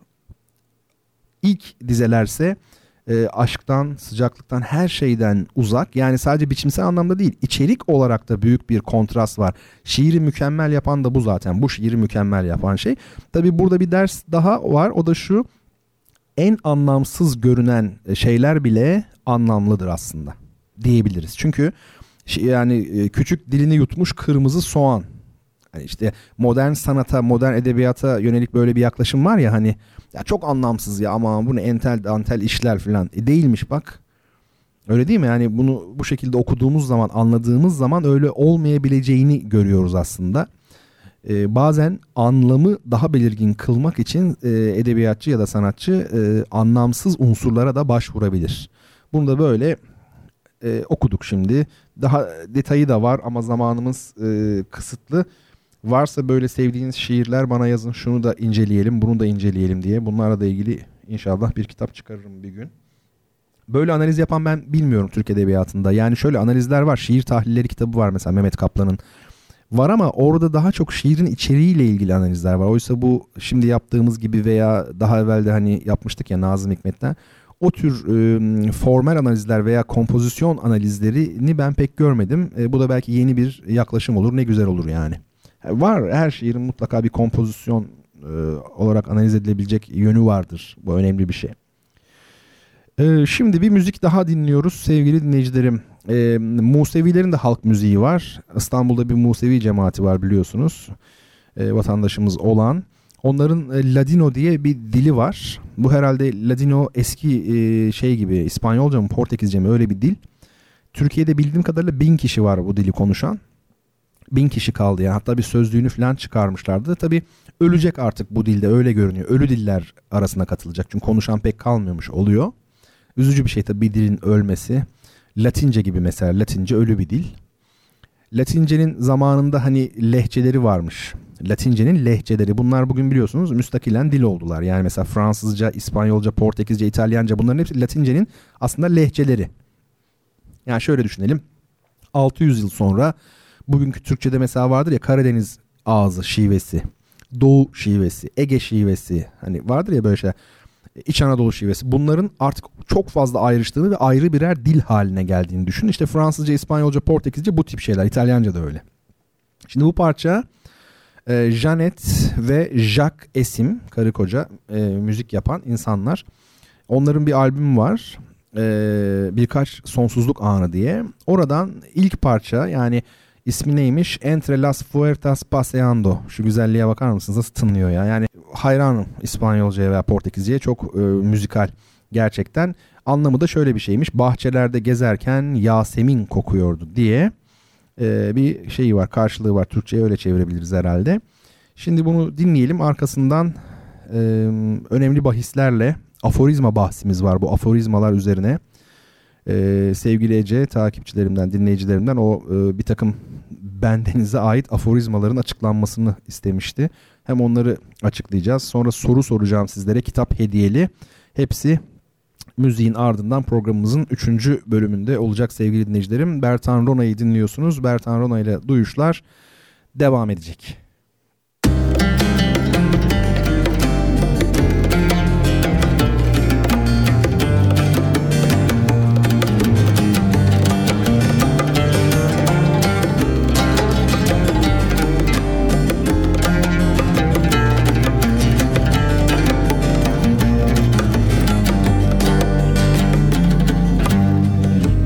Entre las muertas paseando entre ellas de mí entre las muertas paseando entre ellas de mí vi una hija muy hermosa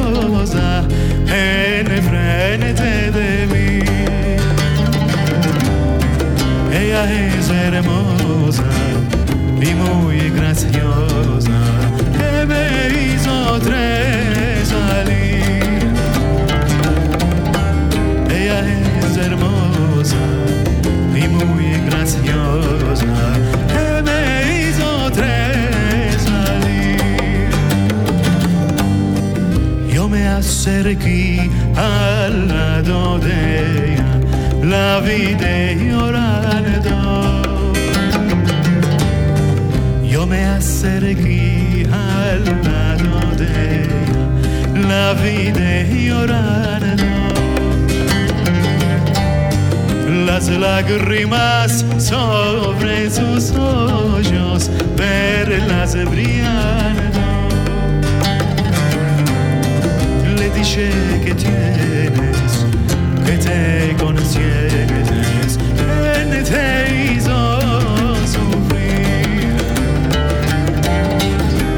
noche que.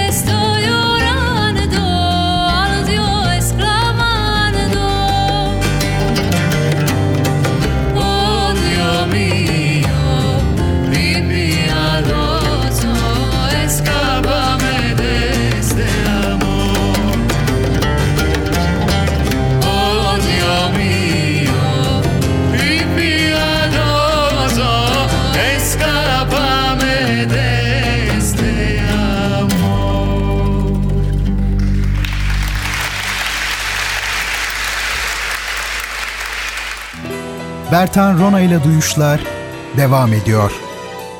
Sevgili dinleyiciler, Bertan Rona ile Duyuşlar devam ediyor. Az önceki parça konser kaydıymış demek ki değil mi? En sonunda finalde alkışları duyduk. Efendim birazdan sizlere bir soru yönelteceğim. Twitter üzerinden bu soruyu cevaplayan ilk kişi olursanız bendenize ait bir kitabı sizlere imzalı olarak e, göndereceğim. Bertan Rona adresimiz budur Twitter'da. E, lütfedip oraya cevabı yazan ilk kişi olursanız hediyeniz elinize geçecektir. Vatana millete hayırlı uğurlu olsun. Ee, evet e, doğrudur hatırlıyorum daha önce de Yo Era Niña şarkısını çalmıştınız. Aynı çiftin doğru, doğru hatırlıyorsunuz. Siyah İnci de diyor ki hocam Samsun'daki programlarınıza katılamıyoruz. Bizim suçumuz ne? E, Valla zor bir soru. En azından video çekimi yapın. Evet Ece Hanım'ın da söylediği gibi belki onlar için bir video kaydı düşünülebilir. Ve belki YouTube'a eklenebilir. Bir de benim e, bir zamanlar açtığım böyle YouTube'da bir şey vardı. Hani bir kanal yapayım falan. Olur ya böyle denemek için bir açarsınız. Bir hesabınız olur ama kullanmazsınız. Yani böyle milyonlarca insan var. Ben de onlardan biriyim. Belki bu YouTube kanalı meselesini daha mı aktif kullansak ne yapsak bilmiyorum. Yani oraya yüklenebilir konuşmalar. Çünkü geçmişte yaptığım konferansların e, işte konuşmaların kayıtları var bende. Biraz arşivciyimdir. Onları mesela oraya yükleyebilir insan aslında. Bir bakayım ben bu meselelerin üzerinde bir durayım. Şimdi aforizma bahsine giriyoruz. Aforizmalar üzerine biraz konuşacağım. Sonra da istek üzerine e, bendenize ait 3 sözü yani aforizma demek istemiyorum biraz şeyden dolayı böyle hani Bertan Rona aforizmaları falan hani biraz şey geliyor bana böyle kendini bir şey zanneden bir adammış gibi değil. Ya öyle değil bu benim düşüncelerim. Ben e, yolda giderken işte atıyorum e, hep aklımdan bir şeyler geçer. Bir şeye baktığımda bir şey görürüm. Bu herkes için geçerlidir. Hepimiz yaparız bunu aslında. Ama bu noktada insanın felsefi birikimi, tarih bilgisi yani bütün o genel birikimi tabii ki bir sonuca ulaşmasında etkili oluyor. Ee, yani dolayısıyla bir takım sözler söylüyorsunuz. Bana ait 3 tane sözü de sevgili Ece hocam açıklar mısınız demişti. Ben de hay hay dedim. Şimdi önce e, aforizma üzerinde biraz durayım. Şimdi bu hikmetli sözler öyle diyeyim. Büyük aforizmalar e, aslında e, deniz gibidir. Yani sizin kabınız ne kadarsa siz o kadar alırsınız. Aynı sözü herkes e, şey yapar.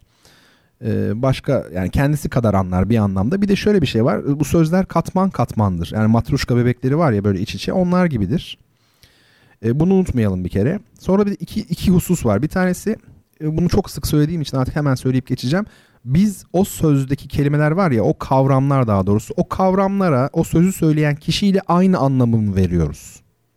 Bir bu. İkincisi de e, acaba biz bir sözü duyduğumuz zaman bizim e, benim duyduğum şeyi mi kastetti, benim anladığımı mı kastetti onu söyleyen kişi? Ne kastetmiş oluyor? Bundan da emin olmamız lazım. O bakımdan hani biz şey insanoğlu anlayamadığı bir şeyi kötülemek eğilimdedir. E, bunu unutmayalım. Şimdi mesela e, bir e, şey yapalım, örnek verelim. E, Agustinus'un, Agustinus'un Hristiyan azizi büyük e, bir düşünür aynı zamanda. Agustinus'un bir sözü vardır. Çok ünlü bir sözdür. E, hemen hemen hepiniz duymuşsunuzdur. Yani harikadır. Başkalarının günahlarıyla aziz olamazsın demiş.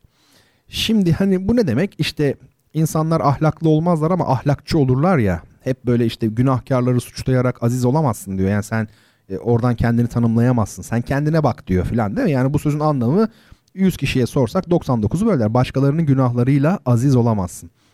Peki bu sözde başka bir nüans vurgu noktası olamaz mı? Yani neyi kastediyor olabilir başka Agustinus? Yani sadece bizim anladığımız kadar mı? Bence değil. Bir şey daha söyleyeyim size. Başkalarının günahlarıyla aziz olamazsın demek kendi günahlarının aziz olabilirsin demektir. Hoppala şimdi öyle bir şey vardı hoppala paşam mal kara keşam mı öyle bir şey. Yani ne yaratıcı millet değil mi? Hayal gücü geniş bak ne güzel bulmuş. Şimdi e, ne demek kendi günahlarınla aziz olabilirsin sadece? İnsan e, tabi aziz derken burada işte efendim ne diyelim biz ona hani tövbe edip e, düzgün biri olmak hani öyle diyelim dini şey açısından bakalım biz e, meseleye. Kendi günahlarınla aziz olabilirsin. Bir insanı yükseltecek, yüceltecek olan şey, doğru yola e, yönlendirecek olan şey günahlarıdır. Hani e, vardır ya işte Hazreti Adem de günah işledi, iblis de günah işledi. Biri tövbe etti, biri etmedi. İşte Hazreti Adem kendi günahlarıyla Adem oldu. Mesele bu kadar basit. Önce gece vardır sonra gündüz vardır meselesi gibi. Yani çok örnek verilebilir bu. Yani siz anladınız benim ne demek istediğim. O yüzden çok şey yapmayayım uzatmayayım. Oscar Wilde'ın bir sözü var ya. Ne diyor? Azizlerin geçmişi olur, günahkarların geleceği diyor. İşte bu mesele. Demek ki yani başkalarının günahları aziz olamazsın demek sadece ahlakçılık yapma, ahlaklı ol, kendine bak e, demek değil. Bir taraftan da yani o insanları suçlayarak bir yere varamazsın değil. Bir taraftan da kendi günahlarınla aziz olamazsın demektir. Mesela bir örnek. Başka bir örnek. E, yine Hazreti Ali'den bir söz. Şöyle dediği rivayet olunur. Kur'an'ın sırrı Besmele'de, Besmele'nin sırrı başındaki B'de, öyle diyeyim ben size. Onun sırrı da üstündeki noktadadır. Ben işte o noktayım demiş. Şimdi burada ne demiş olabilir? Ne anlatıyor olabilir aslında? E, değil mi? Bu, bu çok ilginç. Ne anlıyoruz burada? Veya şöyle bir söz söyleyeyim. Daha açıklayıcı bir söz olsun. Ee, bana bir harf öğretenin bu daha iyi oldu. Bana bir harf öğretenin 40 yıl kölesi olurum. Bu nedir? Okumaya, eğitime değil mi? Hani buna verilen önem. İlk planda bunu algılarız. Ama başka bir anlam daha var. Bana bir harf öğretenin 40 yıl kölesi olurum. Yani varsa baba yiğit öğretebilecek ilmin kapısı olarak tanımlanmış değil mi? Yani bana yani ben bana bir harf öğretilemez artık. Yani öğretemeyecek bir durumdayım anlamına da gelebilir. Bu ikinci katman oldu değil mi? Birinci katman, ikinci katman. Üçüncü tabakaya inelim. Bir tabaka daha var. Bana bir harf öğretenin 40 yıl kölesi olurum. Acaba o harf hangi harf? Neyi kastediyor? B'yi kastediyor olmasın. Ve hani e, bu yani B ne demektir? İşte besmelenin başındaki B neyi ifade ediyor? Niye elif değil de B? İşte bunlar derin işler. Ee, öyle değil mi? Yani şimdi üç katman ayırt etmiş olduk biz bir söz üzerine. O bakımdan aforizmalar böyle işlerdir. İbni Haldun, coğrafya kaderdir. İbni Haldun'a atfedilen söz. İşte nedir? Coğrafya kaderdir. Ee, Diyarbakır'da doğmuş çocuk işte eğitim olanaklarından yoksun gariban onunla işte boğaz içinde okuyan bir mi işte coğrafya kaderdir. E biz bu sözü sadece bu kadar anlıyorsak e, orada bir problem var ya bu söz böyle bu değil. Yani çok e, fazla derini var. Kader nedir? Miktar aynı kökten gelen kelimeler bunlar. Miktar, kıvam değil mi? Ee, yani niye coğrafya başka bir şey değil de tarih niye değil de niye coğrafya? Ee, bunlar ince hususlar. Demek ki çok fazla şey var. Ee, anlam katmanı var. Biz de kendimize göre bunları anlıyoruz. Anlamadığımızda sorar, sorabiliriz, düşünebiliriz üzerine uzun uzun falan. Ama hemen hüküm vermekten kaçınmak gerekir. Şimdi hatta bu, e, bu nedenle çok yanlış anlaşılan insanlar olmuştur. E, Muhittin Arabi Arif için din yoktur der. Yani burada tam oldu ama şimdi hop hop hoppala paşam mal karakeşam mı? Yani Arif için din yoktur. Şimdi demek ki zaten söylüyor bizi tanımayanlar kitaplarımızı okumasınlar demiş. Mesele önemli. Şimdi bendenize ait 3 tane söz sevgili Ece'nin istediği hocam açıklayın diye ben şimdi hemen onları hızlıca geçeyim. Bir tanesi şöyleymiş. Ben şöyle söylemişim. Atatürk diyor ki gibi oldu ha. Bana bak amma önemli şeyler söylüyor. Kendini tanımak yukarı inmektir demişim. Kendini tanımak yukarı inmektir. Şimdi bazı sözlerde kelime oyunu olur. Ee, şimdi mesela Albert Schweitzer çok büyük bir e, org, organist bir de papazdı. Bu şeyde e, Afrika'da misyonerlik faaliyeti çok yapmış bir insan ve müzik müzisyen yani org çalıyor. Albert Schweitzer'in Mozart ile ilgili söylediği bir söz var. Şöyle demiş. Gerçek dahiler göklere uzanırlar. Mozart ise gökten inmiştir diyor. Ha belli ki burada bir ne var? Söz oyunu var veya işte aşağı tırmanmak dersin. Söz oyunu yapabilirsin. Ama benim bu e, aforizmamda öyle diyeyim aslında söz oyunu yok. Yani yukarı inmek diyoruz ama ben onun söz oyunu olsun diye söylemedim. Gerçekten öyle olduğunu düşündüğüm için söyledim. Ne demek bu? Şimdi bunu şey yapalım. E, kendini tanımakla ilgili değil mi bu söz? Kendini tanımak yukarı inmektir diyor. Şimdi insan dediğimiz varlık bedenden ve ruhtan ya da zihinden diyelim her neyse yerleşik kabuller üzerinden konuşuyoruz. Bunlardan oluşuyor. Yani insanın bir psikik değil mi? Zihinsel yönü var, o tarafı var. Bir de beden şeyi var. Şimdi kendini tanımak nedir? Yani neyi tanımaktır aslında? Değil mi? Ee, anarşist felsefeye göre işte aslında bedeni tanımaktır, dibe vurmaktır mesela bir yönden. Kötücül edebiyat var bunu üzerine yazmış çizmiş olan değil mi? Ya da işte efendim arınmak, nirvanayı bulmak dedik ya yoga falan daha zihinsel bir e, psikik düzeyde insanın kendini tanıması falan var. Şimdi bu önemli hangisi? E şimdi ruhsal açıdan olsaydı ne derdim ben? Yukarı tırmanmak derdim. Hani ruhsal, zihinsel yönümüz yukarısı hep beden aşağısı kabul edilir ya. Veya bedeni tanımak söz konusu olsaydı aşağı tırmanmaktır derdim mesela. Demek ki böyle değil. Neden yukarı inmek dedim? Çünkü e, aslında bizler insan olarak zannettiğimizden çok daha aşağıdayız bana göre. Yani insan belli bir yaştan itibaren 15-16 yaşından itibaren belki kendisiyle ilgili çok spekülasyon üretir kafasında ve kendini bir şey zanneder yani Türkçesi böyle aslında e, zannettiğimiz e, gibi değiliz biz. Ya yani insanların bizi gördüğü gibi göremiyoruz kendimizi. Biz kendimizi daha yukarıda zannediyoruz. Siz o, o fazlalığı atın ben size söyleyeyim. Yani hepimiz zannettiğimizden daha aşağıdayız. Bu kesin. Şimdi yani aşağıda derken daha karanlık dürtülerimiz var. Daha kötü özelliklerimiz var. Daha kötü potansiyellerimiz var. Onu söyleyeyim. E, o nedenle kendini tanımak bu anlamda inmektir. Bunu kabul edelim. İniyoruz yani o kesin. İnmektir bana göre. Çünkü siz kendi bedensel dürtülerinizi daha psişik böyle varoluşsal problemlerinizi falan tanıdıkça aslında iniyorsunuz. Peki soru şu o zaman neden aşağı değil de yukarıya iniyoruz? Öyle değil mi? Aşağı inmektir diyebilirdim.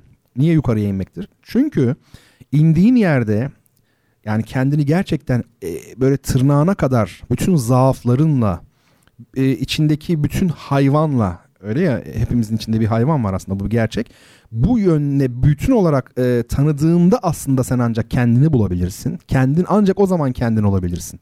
Barışınca kendinle, bütün olumsuz özelliklerinle, e, ister bedensel, somatik, ister e, psikolojik, bütün bu özelliklerinle barışıp kendini tanıdığında, dibe vurduğunda bir anlamda asıl o zaman kendini tanımış oluyorsun, kendini bulmuş oluyorsun ve tamam oluyorsun, tamamlanmış e, oluyorsun. O bakımdan indiğin yer aslında senin en yüksek noktandır bir insanın tamamlanması, kendini bulması. Yani oraya iniyorsun çünkü sen. Dolayısıyla kendini tanımak gerçekten de yukarı inmektir. Yani tavana inmektir. Senin e, pik yaptığın, zirve yaptığın noktaya e, inmektir. İndikçe yükselmektir. Kendini tanımak. Bu önemli bir şey. Tabi uzun bunlar şimdilik bu kadar açıklayabiliyorum ama herhalde genel mantığı oturmuştur. Şimdi şöyle demişim ben, benim bir aforizmam daha. Birbirini tanımayan iki erkeğin karşılaşması dünyanın en tehlikeli şeyidir demişim daha evvel de söylemiştim. Felsefe e, e, şeyleri, cümleleri, e, kavramları da olabilir. E, gündelik hayatta hemen her zaman geçerli değildir. Yani felsefe bir üst dil, kendine göre bir şeyi var, alanı var. E, o bakımdan her sözü doğrudan gündelik hayatta aramayalım ama ilginçtir bu söz gündelik hayatta da bence geçerli. Şimdi anlatacağım ne demek bu birbirini tanımayan iki erkeğin karşılaşması dünyanın en tehlikeli şeyidir. Şimdi size aforizmayı aforizmayla e, açıklayayım. Dünyanın temel sorunu testosterondur sevgili dinleyicilerim. Bunu da bu saatte kimse size söylemez. Yani bu benim düşüncem. Dünyanın en temel sorunlarından biri diyeyim. Hadi testosterondur. Şöyle e, tarihe bir bakalım. Savaş, e, kan ve yıkımdan ibaret. Ben tarihi böyle görüyorum. Yani tabii ki çok güzel sanatsal üretimler var. Değil mi yani felsefi düşünceler var, dinler var, üst yapı kurumları bunlar var ama bir, bir kan gölü yani ölen insanların haddi hesabı yok görmüyor muyuz işte Suriye'de yanı başımızda e, korkunç e, savaşlar oluyor falan filan. Şimdi aslında çok geniş ölçekten projeksiyondan baktığınızda o savaşlar aslında sadece şundan ibarettir. Erkek iki erkek grubunun karşılaşmasından ibarettir. Yani ordular dediğiniz şey nedir? Erkek gruplarıdır. E, iki erkek grubunun karşılaşmasına ibarettir. O bakımdan tarihe baktığınızda tarihe yön veren bu sahip olma hırsına yani size sorayım sahip olma hırsı deyince erkek mi sahip olmak isteyen bir varlıktır kadın mı? Şöyle bir düşünün. Değil mi? Dolayısıyla yani tarihi de erkeklerin, orduların karşılaşması olarak bir anlamda ee, okumak mümkün. Bir de mesela şey yapın. E, bu belgesellere falan bir bakın. Ben her zaman söylüyorum ya içimizde hayvan var derken yani veya işte e, geçenlerde de söylemiştim galiba hayvanlara bakıp kendimiz daha iyi anlayabiliriz diye belgesel izliyoruz mesela e, Net Geo Wild'da e, National Geographic'de yani bakıyorsunuz erkek aslanlar kendi bölgelerini çiziyorlar, belirliyorlar. Af buyurun dışkı bırakarak falan kokuyla ve başka erkekler geldiği zaman kavga ediyorlar, parçalıyorlar birbirlerini. O başka bir erkek aslan, bu başka bir erkek aslan. Şunu hiç unutmayın. E, birbirine özellikle yabancı yani tanımayan iki erkeğin bir araya gelmesi çok tehlikeli bir şeydir. Hemen hemen her zaman. Ki bunun küçük yansımalarını trafikte şurada burada görüyorsunuz. Yani bunu aslında bu aforizmayı anlamak için şey yapmak yeter. E, haber bültenlerinin sonlarına doğru artık hani böyle cinnet haberleri falan var ya o onu kesti bu bunu biçti falan. Şunlara şöyle bir bakın. E, tabii erkekler sadece birbirlerini değil kadınları da öldürüyor o da başka bir şey. E, ama burada temelde kastedilen şey biraz yukarıdan bakarsak bu aslında. E, bir de şöyle demişim nefret edilenden çok edenden gizlenir demişim boyumdan büyük laflar ediyorum, sözler sarf ediyorum. Şimdi bakın şöyle birine duyduğunuz nefreti gizlemeniz zordur aslında. Yani söylemeseniz bile siz söylemeseniz bile e, elektrikten anlaşılır. Öyle değil mi? Yani bir, birine nefret ediyorsunuz bunu saklamak kolay değil. E, ayrıca nefret ettiğiniz o kişi e, size böyle nefret etmenizi gerektirecek bir şey yaptığı için yani aslında suçunu bildiği için genelde sizin nefretinizi de tahmin ediyordur zaten. Siz an, bilmediğini mi zannediyorsunuz? Tabii ki biliyor çünkü boşuna nefret etmiyorsunuz.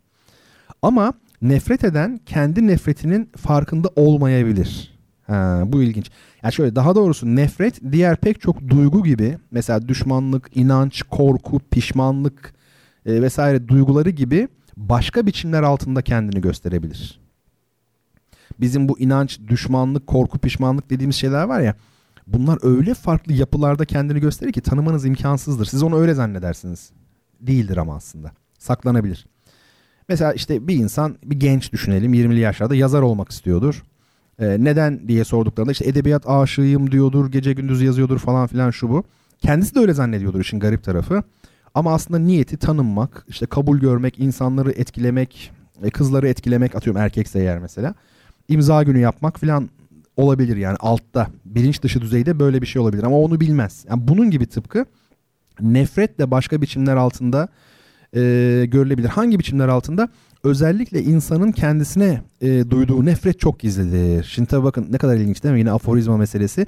Nefret edilenden çok edenden gizlenir dediğimizde, sözü okuduğumuzda hemen başkasına duyulan nefreti düşündük. Oysa ki ben bu sözü söylerken kendimize duyduğumuz nefreti de kastettim biraz da. Hatta daha çok belki o. Ne demek kendimize duyduğumuz nefret? İnsanlar genellikle başkalarından nefret ediyorsa aslında kendilerinden nefret ediyorlardır. Yani şöyle bir örnek verelim mesela. Bir e, genç düşünelim. İşte küçük yaştayken annesi ile babası ayrılmış. Annesi başka biriyle evlenmiş bir erkekle. O da kendini hiç e, bunu hiç affedememiş. Annesini hiç affedememiş. Ne oluyor? annesini affedemiyor. Bunu kenara yazıyoruz ve kendisine işte dalga geçmişler. Hani diyeyim kırsal bir bölgede senin annen ikinci defa evlendi diye böyle hafif hakaret amiz, imalı, kinayeli falan. O da bundan dolayı hep e, kendini suçlamış. İşte efendime söyleyeyim e, ben aşağı biriyim gibi mesela. Çok güzel anlatamıyorum da siz anlıyorsunuz tabii. Biri öyle düşünmüş yani. Sonra işte atıyorum ne olsun tamam atacağım işte yurt dışına gitmiş. E, İngiltere'de orada inşaat işçisi olarak çalışmaya başlamış. Orada da hep küçük görülmüş falan. Ya dolayısıyla bu insan hep kendinden nefret etmiş aslında. Ve bir süre sonra öyle bir şeyi geliştirmiş ki mesela kitap okumuş, bir şeyler yapmış falan böyle o, bilgilenmiş falan. Ve herkesi bu insan e, herkesi eleştirmeye başlamış. Birisi bir şey yapıyor çat çat çat onu eleştiriyor. Bir başkasında bir şey görüyor. Hı, bu adam ham falan diyor. Bu adam şu bu adam bu. Herkesi eleştiriyor. Niye eleştiriyor? Aslında kendindeki aşağılık kompleksini gidermek için yani onu dengeleyebilmek için eleştiriyor. İşte o duyduğu nefret var ya o duyduğu tepki kendisindeki aşağılık e, kompleksini yani kendisine duyduğu nefreti dengeleme panzehir aslında bir anlamda. Ama çok gizlidir. İnsan bunu fark etmez. Ya da çok böyle derinde bilinç dışının en derinliklerinde belki biliyordur gece başını yastığa koyduğu zaman artık onu bilemiyorum ama dediğim gibi yani siz başkasına yönelttiğiniz şeylerle ilgili hep dönüp kendinize bakın. Bu önemlidir. Ee, kabaca böyle söyleyeyim şimdi çünkü zamanımız kıymetli hakikaten. Daha da geniş anlatırım ama zamanı geldiğinde. Şimdi sorumuzu soralım mı artık? Kitap hediyesi gelsin. Heyecanla beklediğiniz o an geldi. Bekliyor musunuz heyecanla? Evet sorumuz şöyle sevgili dinleyicilerim. Böyle doğal oluyorum ben kendim neysem öyle anlatıyorum ama şey böyle yılışık sunucular olur ya öyle olacağım diye ödüm kopuyor onu da söyleyeyim. Peki soru şu. Ee, kitap okuma tutkusuyla tanınan ve ironik bir biçimde kütüphane müdürü olduktan sonra görme yetisini tamamıyla kaybeden büyülü gerçekçilik akımının önemli temsilcilerinden Babil Kütüphanesi, Düşsel Varlıklar kitabı, Alçaklığın Evrensel Tarihi gibi eserlerin sahibi 1899-1986 yılları arasında yaşamış Arjantinli öykü ve deneme yazarı kimdir? Sorumuz bu. Bir daha okuyorum. Kitap okuma tutkusuyla tanınan ve ironik bir biçimde kütüphane müdürü olduktan sonra görme yetisini tamamıyla kaybeden büyülü gerçekçilik akımının önemli temsilcilerinden Babil Kütüphanesi, Düşsel Varlıklar kitabı, Alçaklığın Evrensel Tarihi gibi eserlerin sahibi 1899-1986 yılları arasında yaşamış Arjantinli öykü ve deneme yazarı kimdir? Bunu Bertan Rona Twitter hesabına yazarsanız, yazanlar oldu tabii ama sizlere bir adet kitabımı gönderirim sevgili dinleyicilerim. Şimdi biraz e, müzik dinleyeceğiz. Siz tabii şey yaparken, yazarken ee, bu müziği şöyle bir kısaca şey yapayım. Ee, Johann e, işte şöyle Richard Strauss. Bu, bu arada soruyu sorduktan sonraki bu açıklamalar falan da gürültüye gidiyor gibi bir hisse kapılıyorum. Kimse beni dinlemiyormuş sanki o an gibi. Ama dinliyorsunuzdur. Ee, Richard Strauss diye çok büyük bir besteci var. Onun e, ikili konçertosu var, ikili konçertinosu var. E, oboa ve fagot için. Bir de yaylı çalgılar için. Onu dinleyeceğiz. Çok ama çok güzel bir müziktir. E, dinlemenizi hakikaten e, dikkatle dinlemenizi öneririm. Olağanüstü. Bu Strauss'lar karıştırılıyor genelde. Johann Strauss Viyanalı büyük bir besteci, vals bestecisi, hafif müzikler yazan bir besteci. Orkestra için valsler. Johann Strauss bir baba var, oğul var, Joseph Strauss var, Franz Strauss var, oğlu var. Edward pardon, Edward Strauss. Bir de Richard Strauss var. Bunun bu Viyanalılarla alakası yok. Richard Strauss Münihli çok büyük bir senfonik müzik ve opera bestecisi. Babası Franz Strauss e, Münih operasında korno çalıyormuş. E, Münih o bakımdan önemlidir. Venedik'te ölümü hatırlatmak isterim size. E, değil mi? Venedik'te ölümde Thomas Mann'ın romanında tabii bir yazar olarak geçiyor ama e, Visconti'nin filminde o bir besteci olmuş oluyor. Von Aschenbach. O da Münihli. E, böyle bir şey. Viyana'da Richard Strauss'un Elektra operasının temsilini izlemiş. Bir de Rosenkavalier, Güllü Şövalye yani onun e, plağını almıştım. Hatırladım şimdi. İnsan geçmişi hatırlanınca bir garip oluyor. E, bu arada Richard Strauss Nazileri desteklemekle de oldukça suçlanmış ama o işten yırtmış biri ama büyük besteci olmasına tabii engel değil. Şimdi dinleyelim e, Richard Strauss'tan Duet Concertino for Clarinet, Basson yani klarnet, fagot ve yaylılar için. Bu birinci bölümü dinleyeceğiz. Allegro Moderato. E, Manfred Clement bu oboayı çalıyor. Wolfgang Liebscher fagotta ve Staatskapel Dresden orkestrası orkestra şefi Rudolf Kempe. Müziğin ardından duyuşlar devam edecek.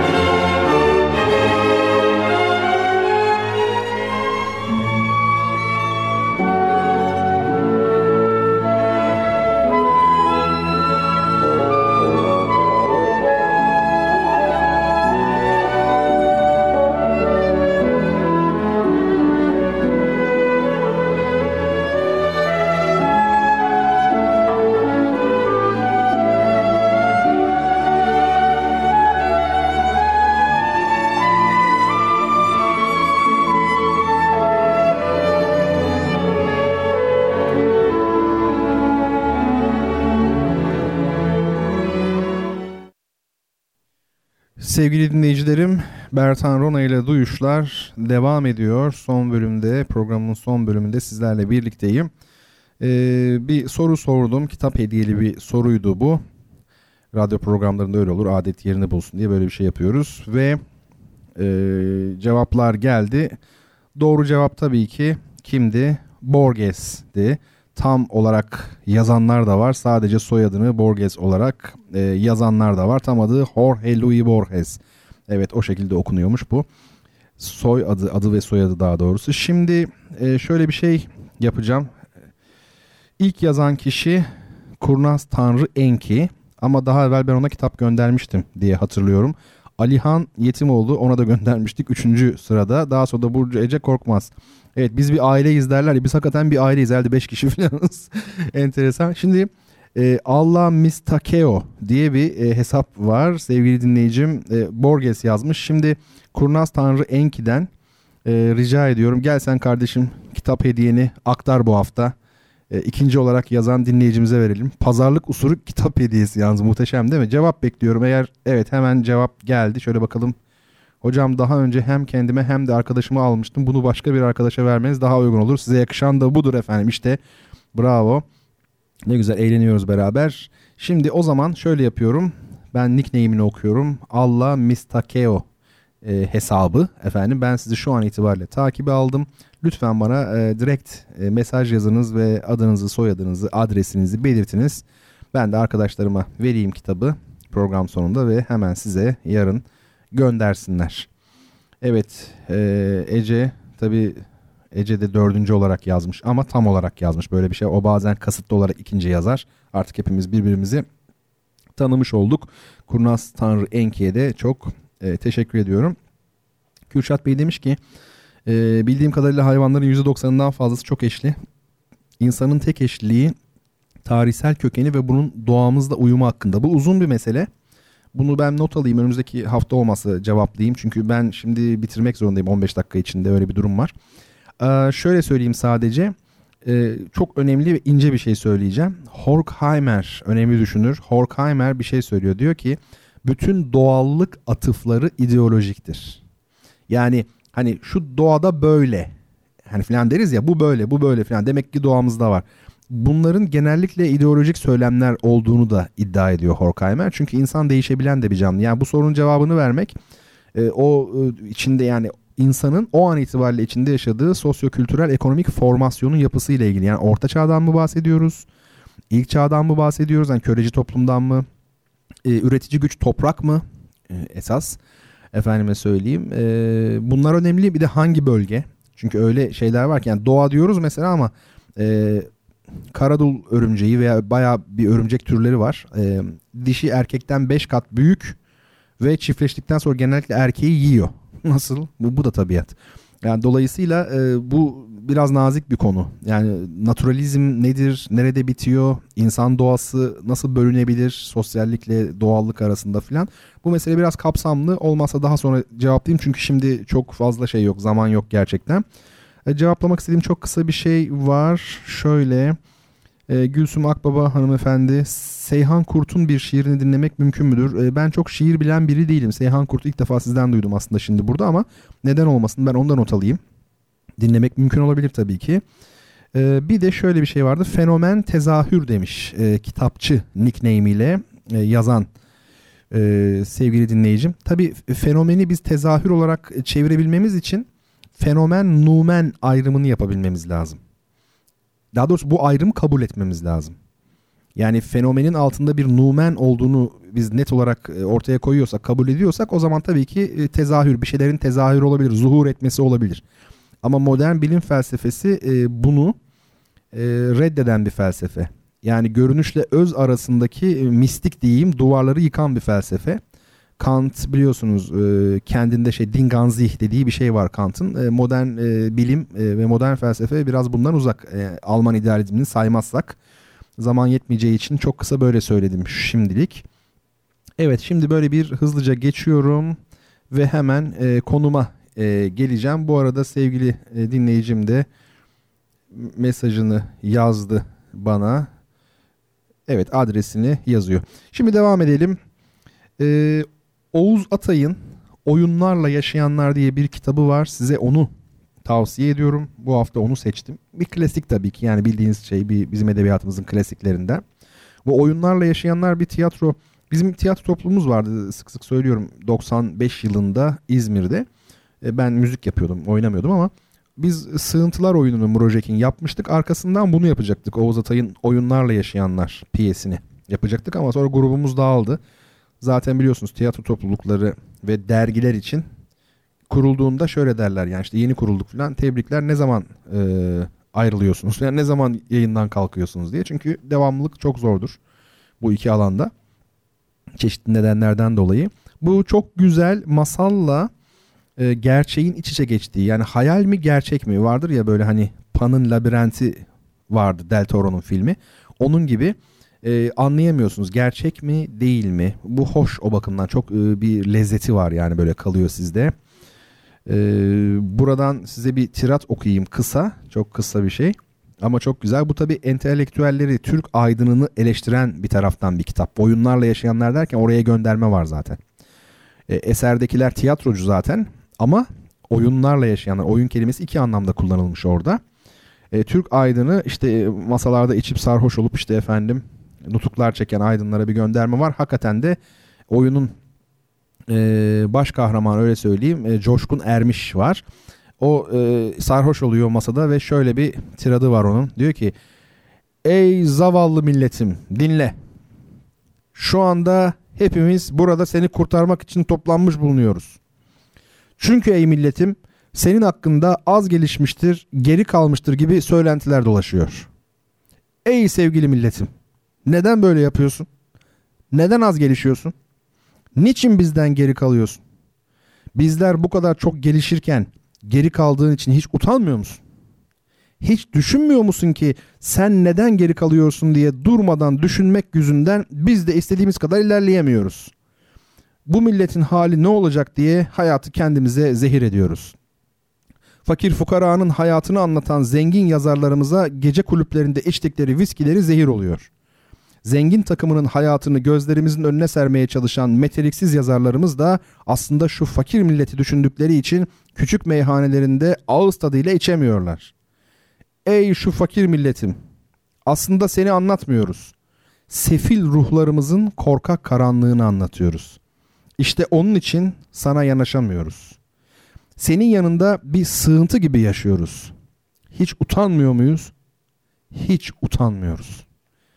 Evet yine bakın oyun mu gerçek mi belli değil çok güzel. Önce böyle bir e, sarhoştu coşkun ermiş. Ondan sonra e, kendine geldi ve hiç utanmıyor muyuz dedi. Aydınları kastederek hiç utanmıyoruz dedi. Muhteşem bir tirat. E, kitap hediyesi kazanan dinleyicim heyecandan yazamıyorum şu an demiş. Estağfurullah e, yazamayacak bir şey yok yazarsınız. Gayet de güzel olur. Şimdi efendim e, bu şeyde e, geçtiğimiz hafta e, biraz sembollerden de bahsedelim demiştik. Zamanımız az kaldı 7 dakikam var. Kısaca hemen e, söyleyeyim. Haftaya da bırakabiliriz ama şimdi ben biraz söyleyeyim. Demiştim ya tarihin belli bir noktasında 3 sayısı bir şekilde 2'den daha çok önem taşır olmuş. Belki e, babayı kavradığı için insanlar bilmiyorum. Hani daha evvel biliyorsunuz kadının kendi kendine çocuk dünyaya getirdiği gibi bir düşünce var. Zaten o yüzden tapınılıyor kadınlara, tanrıçalara. E, anne var, bebek var. E, babanın çünkü üremedeki rolü bilinmiyor tam olarak. Çünkü arada 9 ay 10 gün gibi bir zaman olduğu için e, o neden sonuç ilişkisini kuramıyor insanlar. E, daha sonra gelişen şeyler bunlar. Uzun anlatırım. Şimdi bu baba kavramı bakın ne olmuş oldu? Üçüncüyü tamamlamış oldu. Psikolojide bu çok önemlidir. Yani insan ilişkilerinde ikili e, şeyler yoktur. Unsurlar yok. Yani hep üç. Üçü arayacaksınız. Siz mesela işte eşinizle, sevgilinizle her neyse yani hayatınızda biri var. Onunla yaşıyorsunuz mesela. Bir ilişki yaşıyorsunuz. Siz orada üçüncü kişi yok zannediyorsunuz ama var.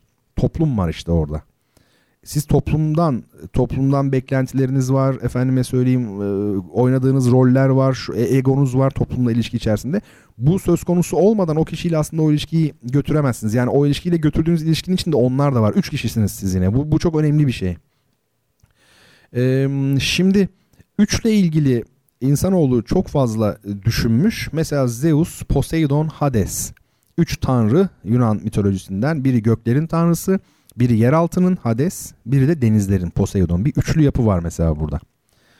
Aristo'nun bir sözü var Aristoteles'in. Üç mümkün olan bütün boyutları içine alır diyor.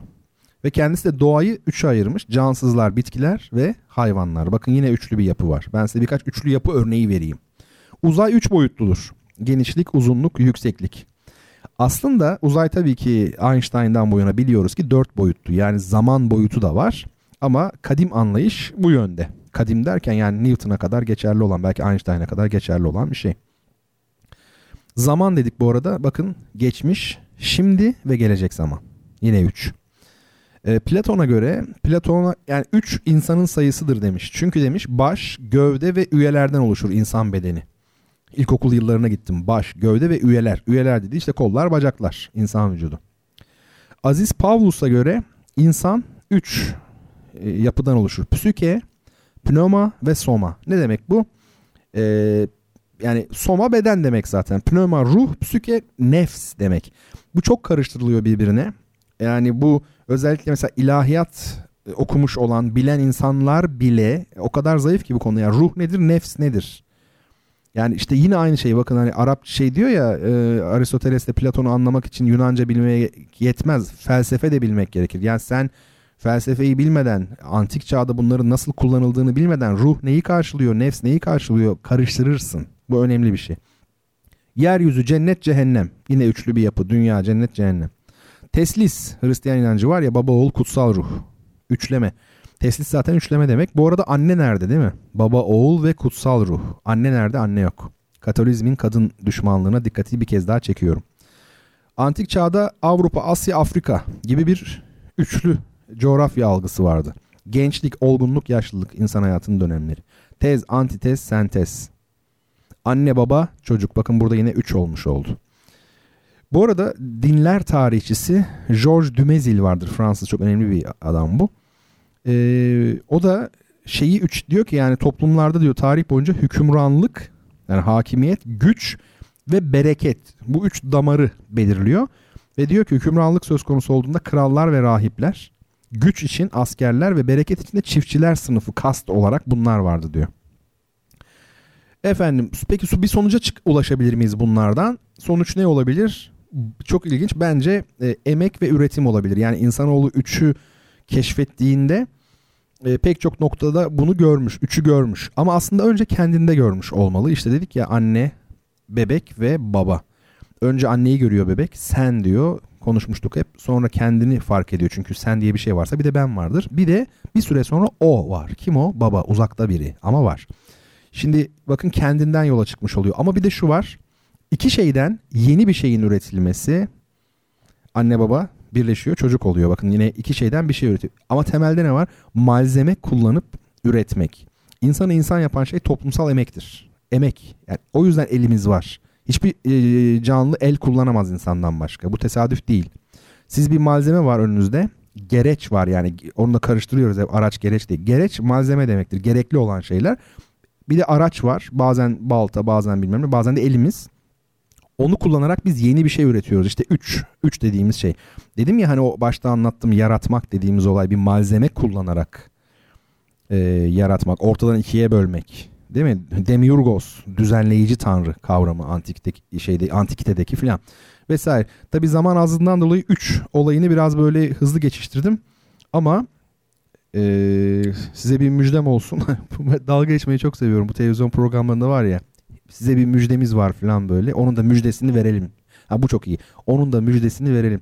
Ben de şimdi bundan sonra semboller üzerine konuşacağımızın müjdesini veriyorum efendim. Hepiniz sevinçten delirmişsinizdir eminim. Şimdi e, zamanımız çok çok çok azaldı. Dinleyeceğimiz müzik dolayısıyla birkaç şey söyleyeyim. E, bir flamenco parça dinleyeceğiz. Çok çok çok güzel bir parça. Bu flamenco da biliyorsunuz. Yani belki malumu ilam edeceğim ama malumu ilam bu arada sonda ne yok. Malumu ilan etmek diyorlar. Gerçi o da yerleşti artık hani bilineni e, açık etmeye, ilan etmek. Alenen diyoruz ya o, aynı kök.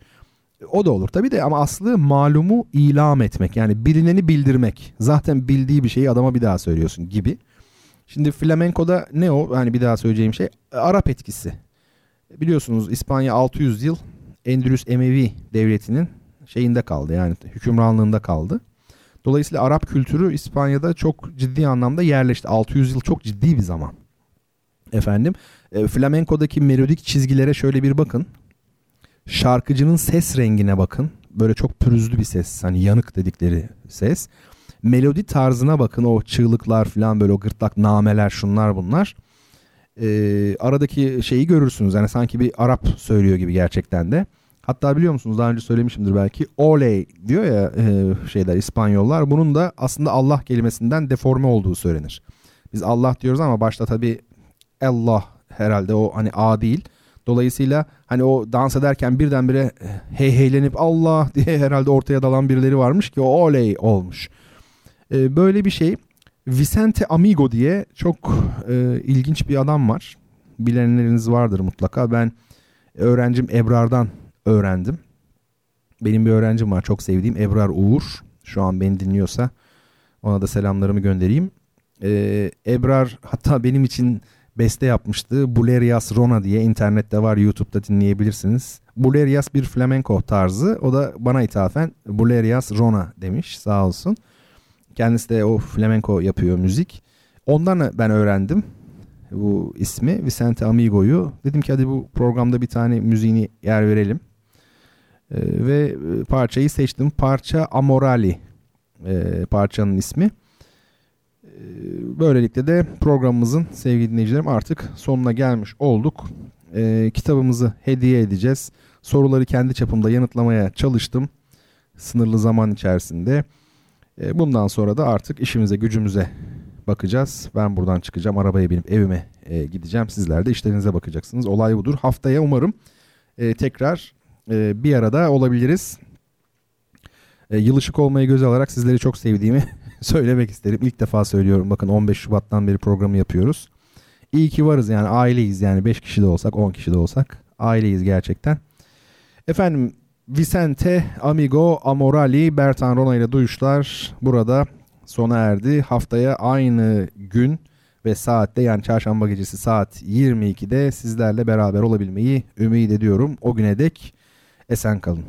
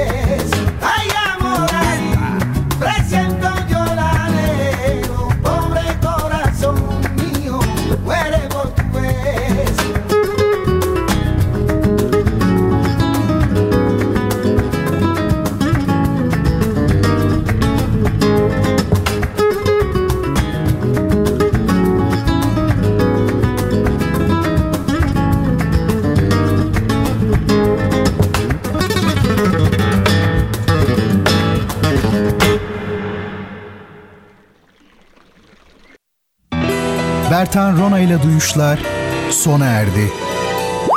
Bu program hakkındaki düşüncelerinizi dinleyen et radyogercek.com adresine mail atarak bize ulaştırabilirsiniz. Dinlemiş olduğunuz programda ürün yerleştirme yapılmıştır.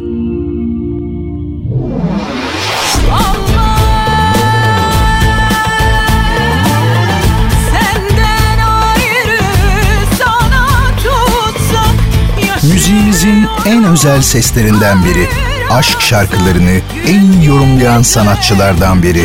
Yonca Lodi.